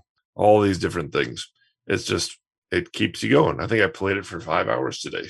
Yeah, after work, I was I was pretty tired, I had a pretty heavy day at work, and so I was like, I want to move. I just want to sit and play video games. And Stardew Valley just was I'm glad you're into it. weight Um, off my shoulders. Yep. if you have any more questions, I've already given you some crazy advice or you know detailed Oh, yeah. advice on what I on what I liked, uh, especially playing through it one time and then trying to be a little more efficient. I think I'm at level 50 in the, in the mines. I don't know if how deep the mines go, but But you're at the Um, level where you can get enough uh, to uh, build the sprinklers and stuff, so that's good. yeah, I've not really done uh, not really done much farming. yet. I have a little patch of stuff that I've grown, but I've just been trying to like get acquainted with everybody in the neighborhood and um, get through the mines and you know get some kind of cash flow going a little bit. Mm. So maybe next step is to actually get a farm going. I mean, you're by no means you're play you are playing a way that a lot of people play.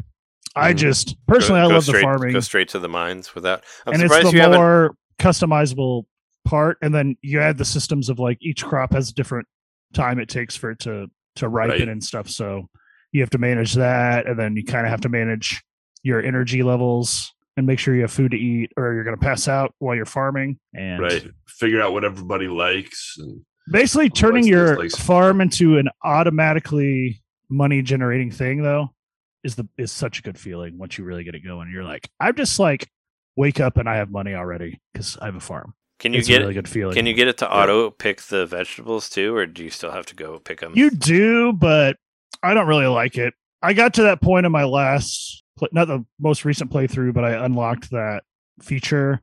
They're the Junimos. They're the characters in the community center, which fi- finish the community center too, if you can. Um, That's how you actually beat it, right? According Mhm. to Jeremy. well, it unlocks a lot of new areas, s- new things to do. That's the most important part, but it does. It is the true ending. I think most people would agree. Like commu- completing the community center is how you really kind of feel like you did your town right. Did your community center? You you uh, gave gave to the community. Mm-hmm. And you kind of like stomp uh, Joja Martin to the ground because they're the Walmart of video games. Yeah, Yeah. They're, they're like Yeah, Ju- like that's June another S, which is from. what I like about it is like it's got an actual commentary. It's got something to say, you know, versus you know, Animal Crossing is about just kind of chilling out and having a good time. But this actually has a little bit of a theme going to it, which Mhm. is like you start the game by work. You're working at Joja Mart, like in the corporate office, and you just hate your job and and you're banging your head on the desk and you want to quit and and you go off to your grandpa's farm and whatever and you learn about you know taking the easy life maybe that's not so bad right and then there's Joja Mart there in the neighborhood encroaching upon your peaceful little serene town Mhm. and I, I like that they bothered to put some kind of message in there as well I mean, it's absolutely not the easy life. It's hard labor, but Hmm. you don't have to deal with the bullshit of corporate mentality. That's right kind of the message I would say. Yeah, and bosses. The more satisfying shitty, life, shitty, yeah. uh, Mhm. uh, shitty hourly pay and Set your own schedule. Go to bed when you want. Get up wage, when you wage wage theft and all that fun stuff. Mhm. Cool. Well, I'm, glad you're enjoying it. Me too. The, Star, the Stardew. All right, let's take a break and then we'll come back.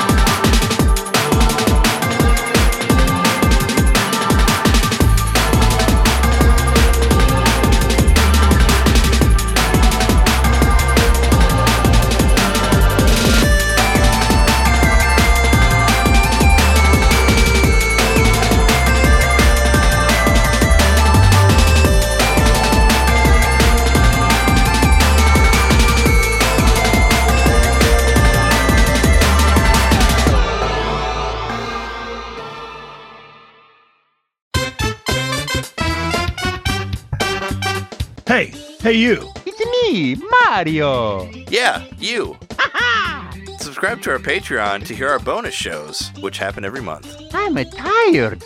Tired of all the big corporate podcasts spoon feeding you the same old video game news on every single show? Ah, spaghetti. Ah, ravioli. Then expand! With Nintendo Main Expansion Pack, It's us talking about old games that were important to us. It's us interviewing people that we meet at conventions. And heck, it's live shows from those same conventions. It's basically everything you could want that Nintendo Main ever made. Here we go! And it's just a buck a month. That's less than a bad indie on the eShop. it's $12 a year, which is less than Nintendo Switch Online. Thank you so much for to subscribing to our Patreon and supporting Nintendo Main. Just go to patreon.com slash Nintendo Main Podcast and hey, Mario, let go. He's throwing us back to the show. So long, eh, Bowser. Ah, patreon.com slash Nintendo Main Podcast. Game over.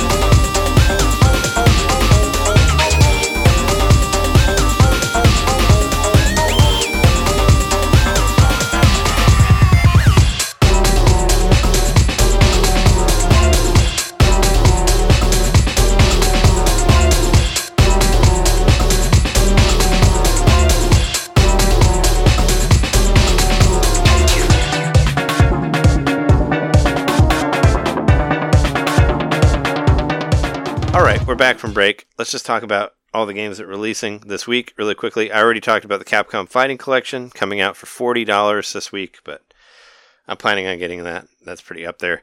I know you so, showed interest in Blade Runner, John. That's coming out Yeah, this like week to too. that. 10 bucks for 10 That's bucks, yeah. I don't know if you're I mean you just got like all that other stuff. I was I wasn't sure if you're getting planning on getting any of these cuz I know you said you wanted the Fighting Collection, but I'm maybe not it's getting that yet. probably Not too close to the probably too close to the Strikers one and all the other stuff. Yeah, I'll But- wait on that. I, I don't need that at forty dollars. I would get it at twenty. Yeah. I think I waited when the beat 'em up collection even came out too. No, you, I Um, mean you got that when it came out because we played it right, right when it yeah. launched. I don't remember. Yeah, I think that was thirty dollars though. Forty dollars is a little too much. Yeah, I mean there's a there's a good amount of games on there. For for me it's worth it. I mean there's there's there's a ton of them. And I just Right. really want to play Red Earth more more than anything. Pocky and Rocky Reshrined, like the game that I was talking about on the Japanese eShop, that's coming out in America this week, which is a really fun game. I know Jeremy had some interest in that. That's thirty bucks. It's kind of high, but it's worth it. There's, I mean, it's there's a lot of depth at the game, and it's fun. Uh, Elechead, which was on an indie direct, it's coming out for ten dollars this week. I was like, oh shit, there's Another one person game. Yeah, another one person game.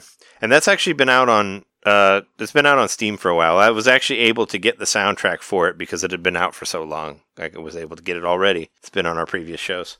Also, uh, Sonic Origins coming out for a whopping forty dollars. Talking about overpriced, that's definitely overpriced right there. But I mean, the games do look a little bit better. There's some animated shit in there, whatever. Oh, the, and the soundtracks are different because it, it was. I guess some of them were like whatever Michael Jackson sort of Mhm. did whatever with it, and yeah, the, and some of the songs are changed in this version, and so you can see what the difference is for that, but not for forty dollars. That's a bit much. 15. Forty. I'll get it for 15. Oh, I get it for they'll pay me. Pay me, I'll get it. 17. Uh, Sonic Origins, yeah, I don't care. Uh, Shadowrun Trilogy, which I thought was kind of cool, that's coming out this week. You can buy all of them for thirty dollars. Well, actually, not anymore. That's that's gone. But you can buy all of them for forty. It's basically buy two get one free. Got terrible reviews. Everybody apparently it runs like shit on Switch, so don't buy it. Uh, I was thinking about like maybe getting it, and it got like fives like on on a lot of stuff. I'm like, not getting that. Uh, Fire Emblem Warriors has actually had some positive reviews. I do want to try out the demo for that, so that's pretty cool. And Fall Guys also. It's like, what the fuck? Crazy, crazy week there. Also, Pokemon Snap. We never mentioned that, but that's the final nail in the coffin of the Nintendo, whatever, Switch Online expansion pack, Nintendo 64 shit. And speaking of nails in the coffin, I thought it'd be fun to have all of you here for this. Tony Hawk 3 and 4 HD was an actual thing. We, we talked about this a bunch on this show. And I remember thinking when we talked about it on the show, when like Blizzard like absorbed Vicarious Visions or whatever, I thought to myself, that's the end of Tony Hawk. And it was true because they were actually working on a Tony Hawk 3 and 4 HD remix, whatever, like HD version. And now it will never happen because Blizzard took over for them and that sucks. Like that was something that we talked about like something that we wanted so much from that from the Tony Hawk 1 and 2 HD and there was going to be a 3 and 4. That just Why kind did you of take kind of him break over kind of if breaks my heart. Make more Tony Hawks. I mean, Yeah. like, hey, I like what you're doing. Come on into the fold here. And then now you're just gonna like what work on World of Warcraft or whatever. Tony Hawk Uh, should use all that wheelie board money to buy the files and finish it himself. All his wheelie board money. Yeah, yeah, yeah. Get on that, Tony Hawk. No, it's just like I remember the exact moment of when we talked about that when they got absorbed. I'm like, that's the end. We're not going to see it anymore because, you know, when uh, when bigger companies buy smaller companies, they don't give a shit about other companies. It's like when it's like when Vince McMahon bought all of the wrestling federations and just shit on them until they didn't exist anymore. It's the same thing again, where it's just like I own ECW and WCW. I'm going to do now nothing. he's stepping down. I'm going to do nothing with them until no one cares anymore. Yeah, now he's got some whatever shit. I mean, he's had shit for years. Like, I'm surprised Hmm. it took so long for them to figure, figure out about it, but whatever. I would love Make if sure someone besides after three Blizzard happens. Did three and four. Yeah, I'd love it if it was like a more indie company that got sent the, you know, what was done so far, or I don't know, just some different licensing because fuck Blizzard. Yeah, fuck Blizzard. And yeah, it sucks that they are the reason that uh that Tony Hawk is no more. All right, yeah, there was Xenoblade Chronicles direct today. Um, you know, it's it's Xenoblade, so a lot of it's like kind of out there, out there anime stuff, whatever. It's still, I mean, it's still the same Xenoblade that you know and love. Like there's there's beautiful vistas everywhere. You can still see like beautiful mountains in the background. You're still running over that Gaur Plain or whatever you want to call it, and the equivalent equivalent of that. Still got the music there except for this new one's kind of like kind of a little bit like blade runnery i guess like these these characters get like 10 like 10 years to live and this is like their 10 cycles or whatever that's what reminded me of like blade runner where you get like killed at 30 or whatever there's a instead of like it's interesting like in, instead of like having like the three like the three main characters and the three blades connected to them like they were in xenoblade 2 now there's just six now you have a six person party that's just on the map with you running around at all times, which is pretty which is pretty impressive for the Switch, you know. And I think it looks I think it looks pretty good, you know. I mean, I really I thought that Xenoblade Chronicles Definitive Edition looked really really nice. Like I really enjoyed playing it on the on the TV and, and all that. So it was really I was like this game is pretty. And I thought it looked These games lose me. I'd really have to kind of sink my teeth in. Yeah, you get you well, I mean you, you did sink your teeth in X. That's why I thought I maybe did. That's why I thought maybe you would be able to do one because I felt like one's a little bit more straightforward, and one is really like plot driven. It's not as weird as two. Like two's two's got a lot of weird shit happening with two. like I like two, but there's a lot of dumb shit in there. Like how you need to like level up all your blades to get to like all the. It kind of destroyed the fun for me just like going through and doing all the submissions like that one just made it like all your blades have to be have to have this certain skill to like do this specific mission and you go all the way there to find it and then you find out you can't do it and it's like why why is this why why is this my life i, I hate The it. Gotcha hate thing everything. was weird. Yeah, I didn't really like the guy. Thankfully, I, I'm pretty sure that's gone now. Um, you can now now you can change classes, which you know I've said it many a times on here on this show that I really love switching classes in games. So that's going to be a lot of fun to me.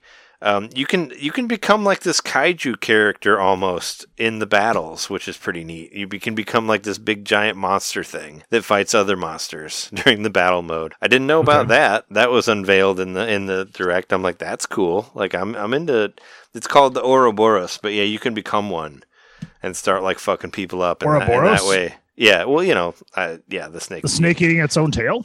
Yeah, that's what it's called. But it's like a big. It looks like a Godzilla monster, like a big, like a big Mhm. monster, you know. And you can fuck people up with it. There's a oh another thing that's really cool that you couldn't do in the other games, and it kind of reminds me of like you know of uh, Ys those games. You can switch your characters at any time, like while you're in the battle, which is great. You can never do that in the other one.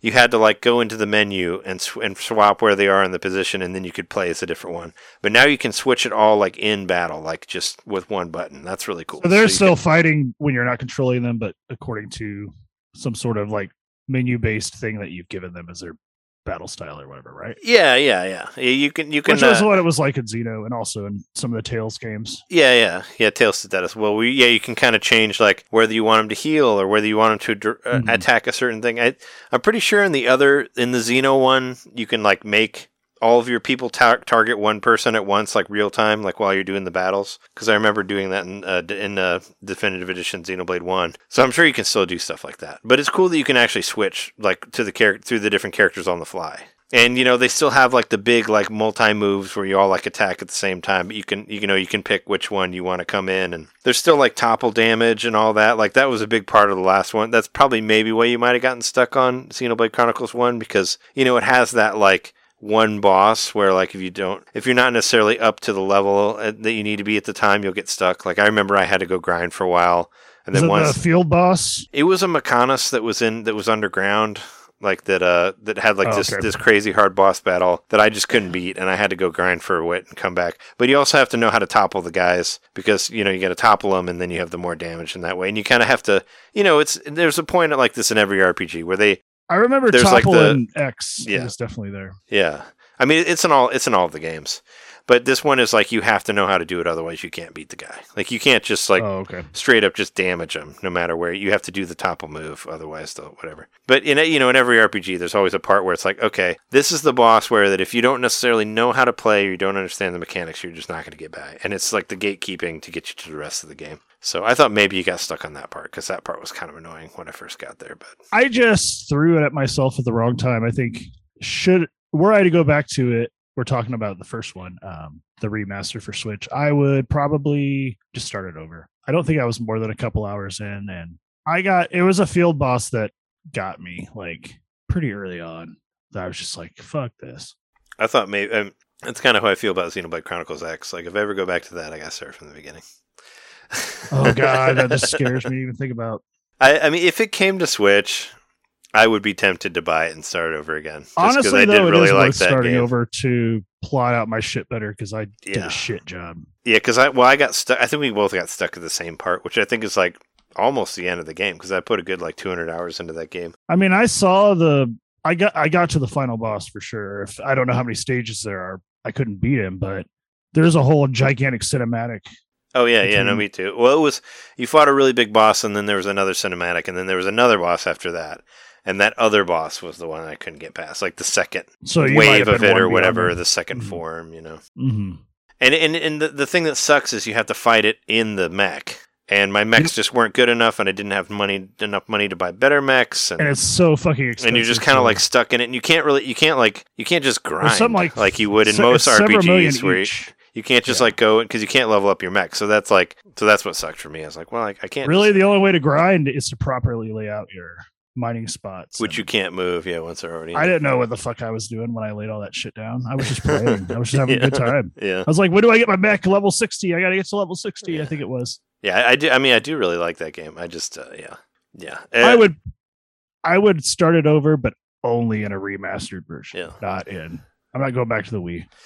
To the Wii U. Yeah, but Wii um, whatever. but uh, I, I, you know, I promised uh, some some listeners that I was gonna beat Xenoblade Chronicles 2 before this game comes out, and I still have time. I was planning on dedicating the month of July to Xenoblade Chronicles 2 and to Xenoblade Chronicles 2 Torna Edition. And I'm You pretty basically have about a month when this episode drops.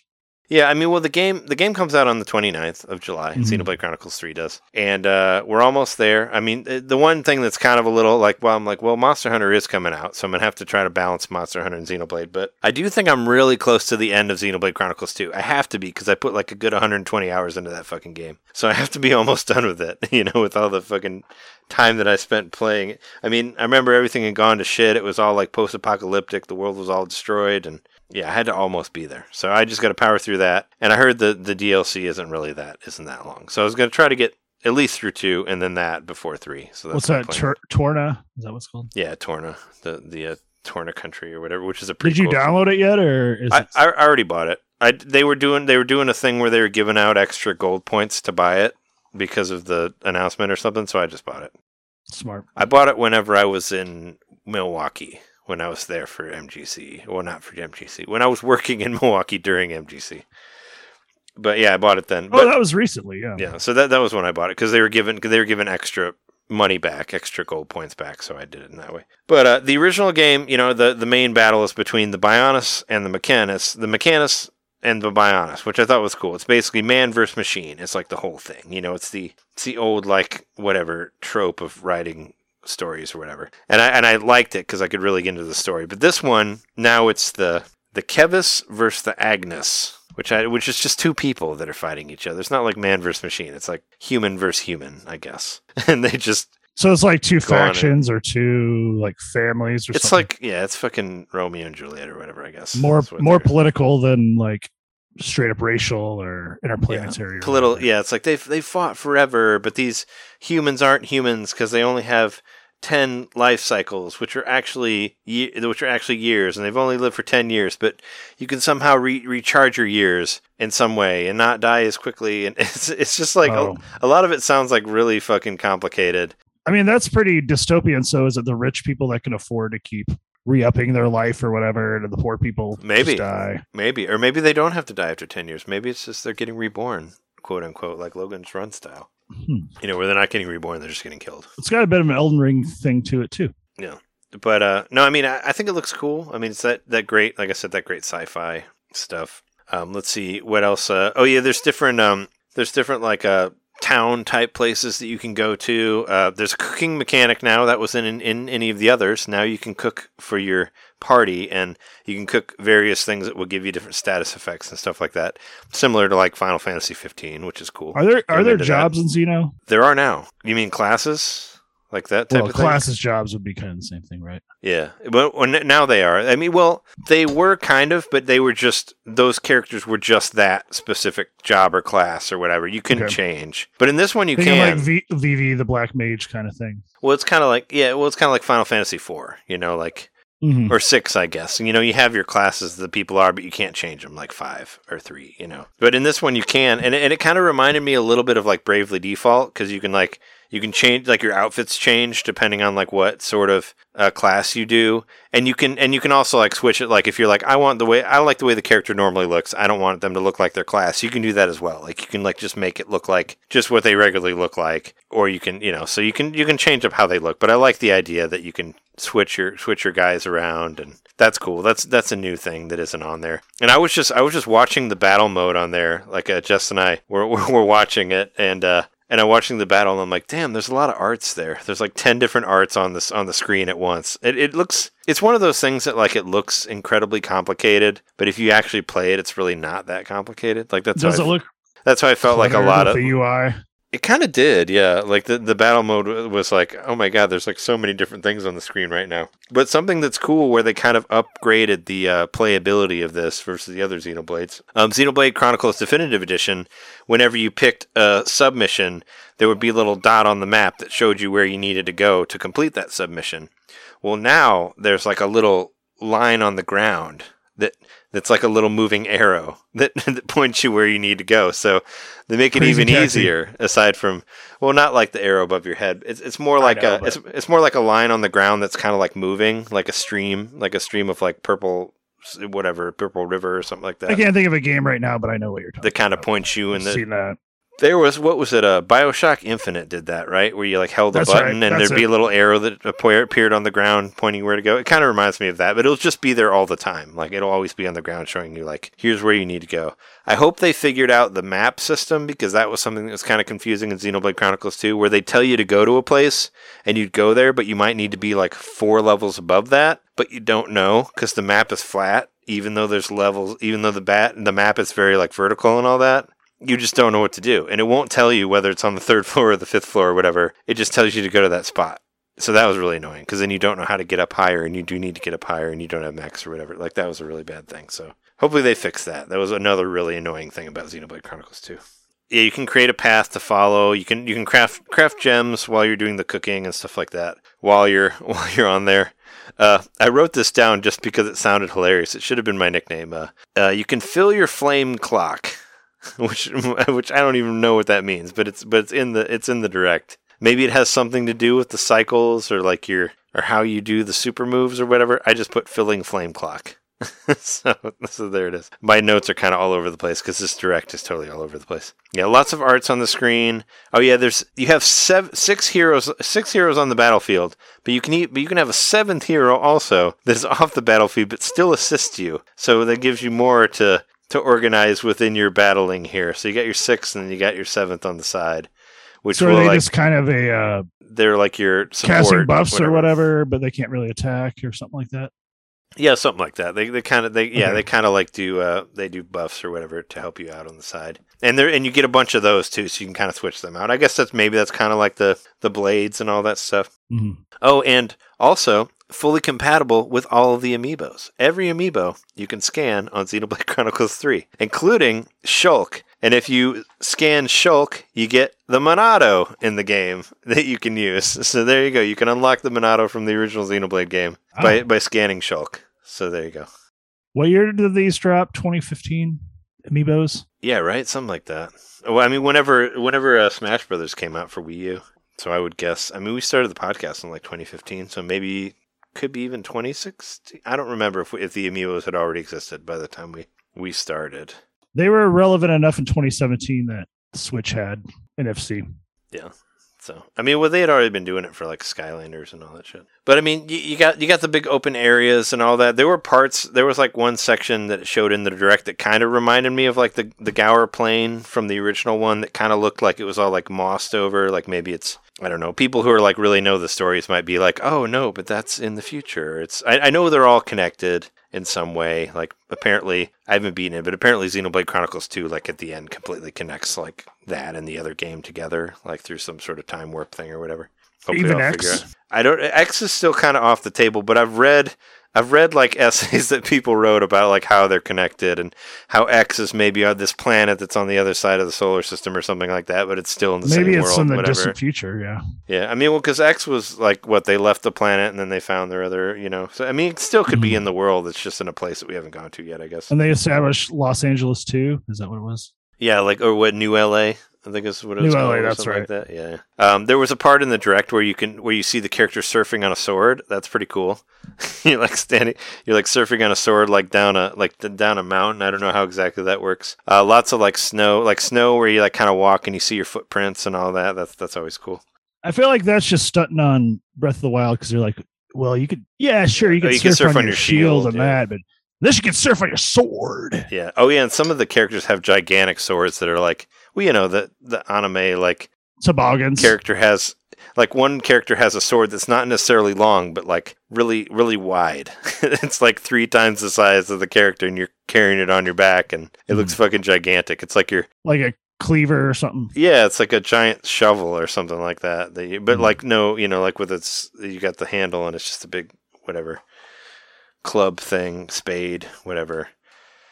Yeah, and oh, and all, and I think I think the main the main announcement on this is that there's a thirty dollar expansion pass involved with it. So there, uh, yeah. So they announced that if if you if you buy the expansion pack when you expansion pass when you come when it comes out, uh, you'll get a bunch of stuff as it. It's so there were dates for it. So if you buy it when the game releases, you get helpful items and outfit outfit color variants. Um, there also will be a challenge battle that will be releasing by the end of the year, where new hero char- new hero characters and quests and uh, new outfits. Also, another there'll be another challenge battle that has the same thing, but will come out next year, uh, 2023, April 30th.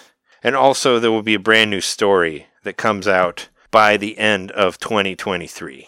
So, as far as like the expansion pass for me, I'll get it when there's stuff on it that's interesting to me because I guess all of them have kind of had that. Like Xenoblade Chronicles 2 had the Torna edition thing. I was gonna say, yeah, it all kind of lines Yeah. up with their previous strategy. Yeah, least since two, because I don't, Yeah, they didn't do anything with X. X was just yeah. one Well, done. yeah, X yeah, X had it had its had its thing, but it didn't have any DLC stuff. But Xenoblade Chronicles 2 had Torna know there were edition. patches, like and you could they buy extra huge stuff. patch, And we'll, you could mostly install the assets on your hard drive or whatever. And even like Xenoblade Chronicles 1 Definitive Edition, it had stuff added to it. It had its own Torna edition. It had the future Future Perfect or whatever it was called that was on there.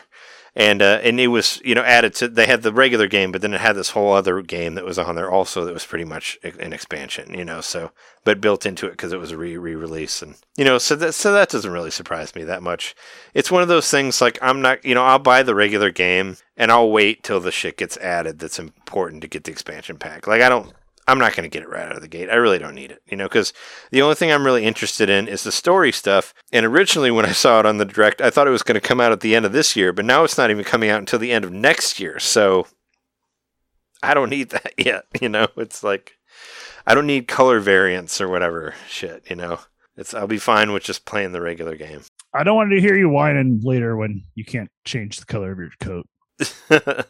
I can though. like I you should have just paid, Trey. You should have just paid back then. You'd have the blue coat that you always wanted. I can though. I can. I can change. I can change my classes, and then I'll have a different coat. I have a brand Okay. new coat. But you see, you see some of the characters that you've seen in other Xenoblade Chronicles games. You see the um the angel people that have the wings coming out of their heads. Uh, one of your characters is that. Um, the cat people that was uh Mm-hmm. it's like your second character in Xenoblade Chronicles 2. Uh, you see a cat, you know, the cat ears and all that stuff, and yeah, see, see a lot of familiar characters in there, and it's you know, it's uh killing people in giant beautiful worlds. Like that's that's what brings me back to the Xenoblade Chronicles games. Is that you know you can say whatever about the story or about the about the anime or like the whatever, but when you're playing the game, it's pretty as fuck, and you're just looking at it and you're like, this is nice. You're like, this world is nice. I like being in this world. And that's how I felt. I mean, Xenoblade Chronicles Definitive Edition, that came out in 2020. And I would just throw a podcast on and just play the submissions and just mm-hmm. walk around and just look at the world. I'm like, this is really pretty. Look at this giant fucking this fucking robot that I'm walking around. This is great, you know. And you could see all the little gears working behind you, like on every part that you were. And hopefully they get back to that. I really miss it. It's like you're on a giant body and there's like different parts that are Mm. each of the sections of the body is like its own like town or whatever. Like I thought that was really neat. They didn't really. I mean, it's it's that. definitely worth noting. Like, and I, I, you know, we've mentioned on the podcast a lot, but Monolith that just like they create the best open worlds, like to the point where, well, maybe they don't best, but I'm just saying in the sense of Breath like, of the Wild though. I mean, they worked on that. specifically. Yeah, Yeah, they worked on Breath of the Wild. They're helping out with Breath of the Wild too. I, I imagine like we were told they helped with Breath of the Wild, so I bet you they're actually like hardcore on the team of Breath of the Wild too. Um, because yeah, they weren't they saying that like they they asked for their expertise as from like what they had done for Xenoblade Chronicles X because that was like such a big game. Like they kind I of mean, that pulled them to help. huge. Yeah, Like, th- to kind of help with the Breath of the Wild stuff, and it makes sense. I hope yeah, they that, bring it back for people to try. because that game was huge as fuck, and I've seen so many It's times gigantic. online like people like just crying for Xenoblade Chronicles X on Switch. I know, I know a, I know a listener of ours who hasn't been able to play it because they never had a Wii U, so you could play it now if it was on there and portable. Yeah, if it existed, you could play it. Yeah, well, I mean, yes. Hope, I, Ain't I, that the truth? I was thinking that maybe X was going to happen in this direct, but it wasn't. It's just you know, is going to get yeah, when you least expect it. Yeah, it's it's just very much you know, kind of trying to explain the world of Xenoblade. But I think in order to understand the world of Xenoblade, you have to actually live in the world of Xenoblade. So just throw yourself in there, and you'll figure it out. But like I said, I'm into it. I've seen people. I, I, I don't know if you saw like the somebody like posted a meme where it's like everybody keeps saying that there's too many Fire Emblem games, there's too many Xenoblade games, and they just do like it's just a picture that's like here's the amount of Xenoblade games. Here's the amount of Fire Emblem games. Here's the amount of Zelda games. There's like 20 games that are on Switch. Here's the amount of Mario games. There's like 20 games that are on Switch. And there's only like three Fire Emblem games and three Xenoblade games. So I thought that was kind of funny. So stop, you know, people stop bitching about there being too many Xenoblade games on there. They're great. I don't know why anyone needs to bitch about it. Like, just don't buy it. The end. I mean, for anybody, for anybody who remembers, like for us old school Nintendo fans, you know, we were completely devoid of RPGs for a long time, and now Nintendo has like a second party RPG developer that has this incredible series. That's awesome. Like I, I remember when it came out with for Wii U, and I was totally, I was, you know, we were pushing the fuck out of that, like Xenoblade Chronicles X on Wii U. I'm like, this game is great, and we have it here, and it's like a fucking long ass game. It's beautiful. It's got great systems. I'm just glad that Nintendo has like such a talented RPG developer under their belt and all that, and we can get just get these large amount of Xenoblade games on Switch. I'm, I mean, I'm, I'm happy. You know, it's a good place. I mean, yeah, enjoy it. Have these things been ported to other systems at all? Xenoblade, no. Yeah, you don't. You can't get Xenoblade on Steam. You can't get it on Oh yeah, they're they're exclusive. PlayStation. You can't get it on whatever the other one is, the Microsoft one. the Xbox. Windows, yeah. Yeah, I don't know. Like I'll probably buy this because it would be the only one I didn't own if I didn't buy it. Yeah, I, I figured you might want to. I don't know, play some of the other ones that you got. I think you should. I mean, whenever you know, when whenever you're in the right space, you should try to play Definitive Edition again because I do think I do think that one's. I think that's the best one out of all of them. Still, even though once you get into the battle system of two, I think the battle system of two is a little bit more, a little bit more complex. But there's just too much other asterisks or whatever you would say, like stuff that's like, well, you know, you got to deal with all this shit. Like this is cool, but there's all these other dumb stuff that's in there. Where I feel like Xenoblade One is a little more approachable, like a little bit more like streamlined, you know. And it seems like they're streamlining this a little bit more too. And obviously they're going to do fine because they already broke the internet trying to sell the uh, deluxe edition, the deluxe physical edition of it. So I think it's going. to Oh yeah, they piss a lot of fans off. I think it's going to do fine. I'm not, you know, I've been done. I, the last uh, deluxe, the only deluxe edition I tried to get was the was the uh, Shin Megami Tensei one. Didn't get that one, so I guess I do. You know, we I did get the present for our 300th episode of the Xenoblade Chronicles art book from one of our listeners, which is really great, and I have it right over here. I look look at it whenever you know every once in a while. Give it a look at the art in there; it's really cool. So I do have that, but I mean, I didn't have to you know, go and wait for it or whatever. But for me, really, digital, I just want to get it early. You know, I like doing the 11 o'clock the day before and just just play it that night, you know, instead of having to worry about getting up and going to get shit. And I can just do it in the comfort of my home and stream well, digital is also the way to go if you're playing more than one game. And also, if you just are tired of stacking video games on stuff or you're running out of room or whatever, you know, it helps to just go digital for everything. I mean, I do the same thing with comic books. I just read them all digitally, even buy digital Mhm. ones because, you know, I just get tired of comic boxes and all that. They take up a lot of I do that. All my social media is totally digital anymore. you don't have any physical uh, Facebooks? Nope. I don't use the corkboard anymore. Stopped. Too time consuming. Got to buy tax. That's expensive. So, well, if, if you get a chance, you should watch the direct because I do, th- like I said, I do think it looks really pretty. Like, look at look at some of those characters in there. Maybe a little confusing, but I I know I'm gonna have fun with it when it comes out. There's like a dodge. There's a dodge mechanic now in the in the battles. That's cool. It's still the auto attack, but now you can dodge. They still have the same aggro thing, where like some of them are gonna attack them, attack you, some of them aren't. You know. Oh, there's like a those those two like warring factions that I was talking about earlier you can actually see them battling in real time in the world. So that's pretty cool. Like when you're like walking around, you'll see like, oh, there they are fighting fighting each other over there. Oh, I like that. I like that stuff in games. You can jump into that if you want, or just let them duke it out. But yeah, you will see them actually doing their feud like in real time in the Do you overworld get and all that. the XP when they kill each other? I, I mean, you're not part of the battle. You mean like if you jump in and then fight for a second and then try to hide away and wait for them to fight each other? I don't know. I know it sounds like a broken record, but this happens in Elden Ring where you go by, there's like battles happening. And if you just hang out and watch, whenever somebody dies, you get the experience. Mm.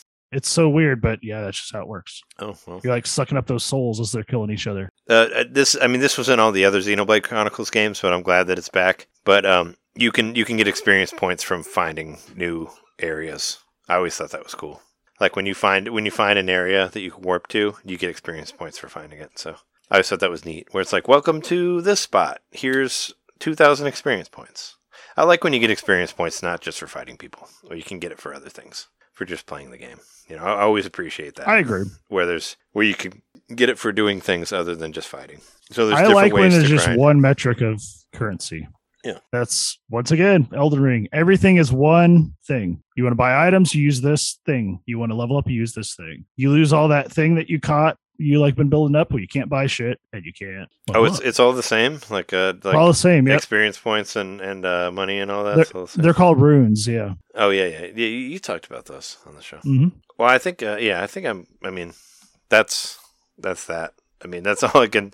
There, there's my uh, there's my little uh, my uh, mind vomit of uh, Xenoblade Chronicles Three direct there. I mean, I do like that you explain it to me because I probably would have had a lot harder of a time paying attention to the the video. But I'll, I'll actually look at the video. I, I have it queued up on my YouTube actually, so Yeah. I'll check it out after we record. And I have a feeling I'll probably buy this because Throw it up. I have them all. I have all the other ones except for the. uh Well, I don't have the original Wii one or the 3DS one, but I really don't want the 3DS one. Yeah, as I've said many a times, that is the worst version of that game. I don't. I don't have the. I don't have the Wii version of Chronicles, but I'm fine with that. I really like. I had the chance to buy it for. I like the Switch version. I think it was 30 at a local record shop a couple years ago. Actually, you saw it there too. Neither one of us bought it, but it's probably worth more than that now. Yeah, maybe. I mean, I, I, I got the version that I wanted. Like I, I played the through the definitive version all the way to the end. So that's the version that I. wanted to play. Everybody who loves Xeno, remember when you say your prayers tonight, thank God for Operation Windfall. Yeah,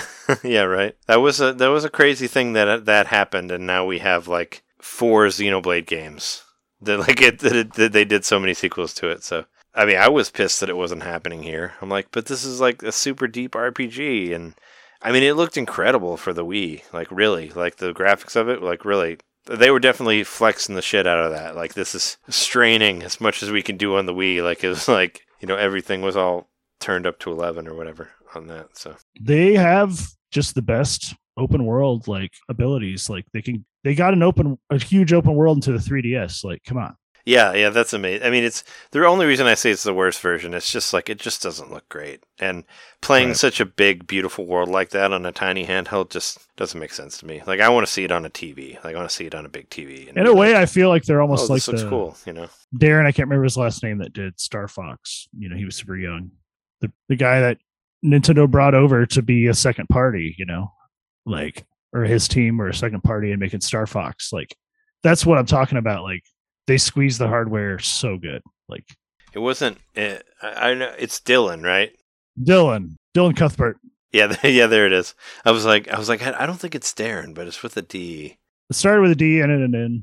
Yeah, because as I mentioned before, we did four episodes about Star Fox, but we, we so we definitely talked about when Zero came out. So we definitely talked about Dylan Dylan Cuthbert and all that. Yeah. So anyway, uh, I don't know if there's. I guess there's one small news thing which I think is kind of funny but kind of sad. I guess some people are not able to to beat Knights of the Old Republic 2 uh, due to a bug in the game where where you like get to a certain um, cutscene, like when you get to a certain planet and there's a cutscene, and then your game just automatically like just dies, and then you have to restart. Um, I had actually read a couple reviews that mentioned that before it came out. And interesting, another thing I didn't really know: um, Knights of the Old Republic 2 was actually not made by um, BioWare. Knights of the Old Republic 2 was made by Obsidian. It was made by the company that did um, Fallout. Mass Effect. Oh, Fallout. Yeah. that's right. So uh, they actually switched them, switched between companies. Oh. So BioWare did the first one, and then they threw the engine to another company to do two. That's why there's kind of a division. Well, actually, I think most people think that two is nowhere as good as one. But uh, but yeah, apparently there is there's a there's like a bug in there where you get to a certain part and you just can't progress. It'll just automatically just the game will die every time you get to this planet. I heard Andromeda is the best one. Oh, Mass Effect. Yeah, that one sucks. But uh, but w- so apparently they they talk they you know people said enough on Twitter or whatever, and Aspyr like mentioned they're like, oh shit, uh, sorry, you know you can't you can't get past this. We're gonna try to take care of it as soon as we can.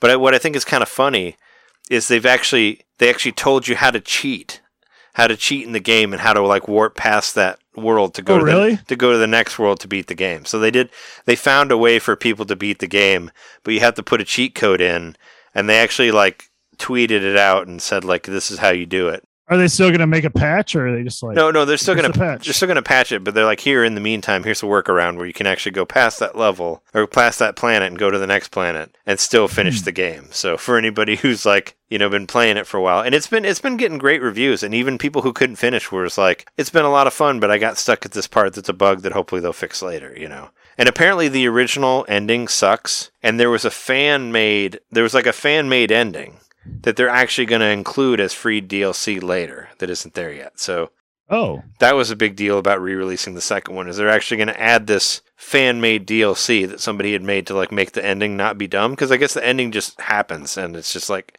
and it's over and it's like not ever really everything's resolved.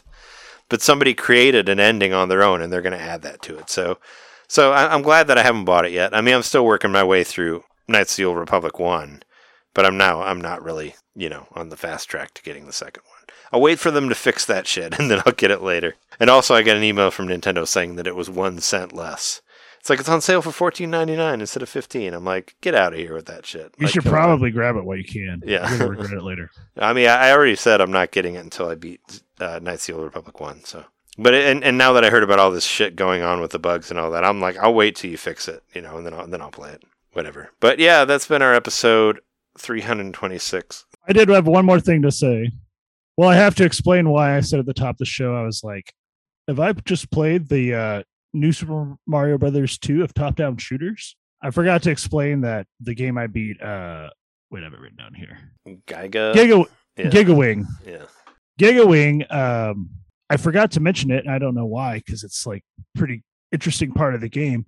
While you're blowing up all the enemies, when they die, they turn into like these gold tokens that are the shape of the actual enemy, the sprite. You're just constantly collecting like all these crazy gold coins that are falling everywhere. So they just give you points, but it's like you don't get the points unless you collect the gold. So there's just this constant torrent of you're collecting gold and it, it's like almost like loot based just like new super mario brothers 2 or like uh i don't know other games where you're just trying to collect as much shit as you can like they really shoehorned this into a top down shooter and i've never seen it anywhere else like this before but that's the reason why i beat it because i just wanted to keep playing it because i'm just like what the hell is going on here Mhm. like there's just gold falling constantly i'm collecting it and i'm getting points and it's very fun even though I don't know why I'm collecting this. So I wanted to mention that, like, that was an important clarification for why I said that. For sure. You know, I, I didn't expect you to get that arcade collection, but I'm glad you're having fun with it. So it's weird uh, for me, like looking at it, it's like my brain, like every Capcom thing, automatically thinks about like Street Fighter and like Darkstalkers and like all these like fighting games. But they had all this other shit. Like they have like, you know, like top down shooters and they even have like side scrolling type games and there's like that wizard game that's kind of cool that's on there. You know, like it's a bunch of shit like that you don't think about. Like for me, I automatically think about Street Fighter and all the others, you know, the the fighting game genre stuff, but there's other shit on there. So that's cool. But you know, next week we'll be back and we'll, of course we'll talk about the fighting collection and all that. But if you like if you if you like hearing our voices and you want to support the show, go to patreon.com slash Nintendo Main Podcast. And for just a dollar you can hear our bonus episodes and uh, you know, get the edited one early or at the five dollar level, you can watch the videos of us, listen to the WART radio wrap up every month and all that stuff. There should be a WART radio on the free feed actually coming up this weekend on the best on the Mount Rushmore of video game composers. So look forward to that as well. And uh, you can catch us at youtube.com slash Nintendo Main Podcast or twitch.tv slash Nintendo Main Podcast. Watch my playthrough of Teenage Mutant Ninja Turtles Shredder's Revenge on there. Also, um, yeah, also on Twitter, you can find Jeremy and I at JMaxStack and at Nintendo underscore domain. But yeah, you can find us on all those places and, uh, you know, Facebook, uh, whatever. Just Google Nintendo Main, you'll find it there. And uh, that's our episode. Uh, we've been your hosts. I'm Trey Johnson. I'm Jerry Mikowski. And John Knitter, he's not here, but he's here in spirit. But uh, thanks everybody for listening. We'll see you next week. See ya!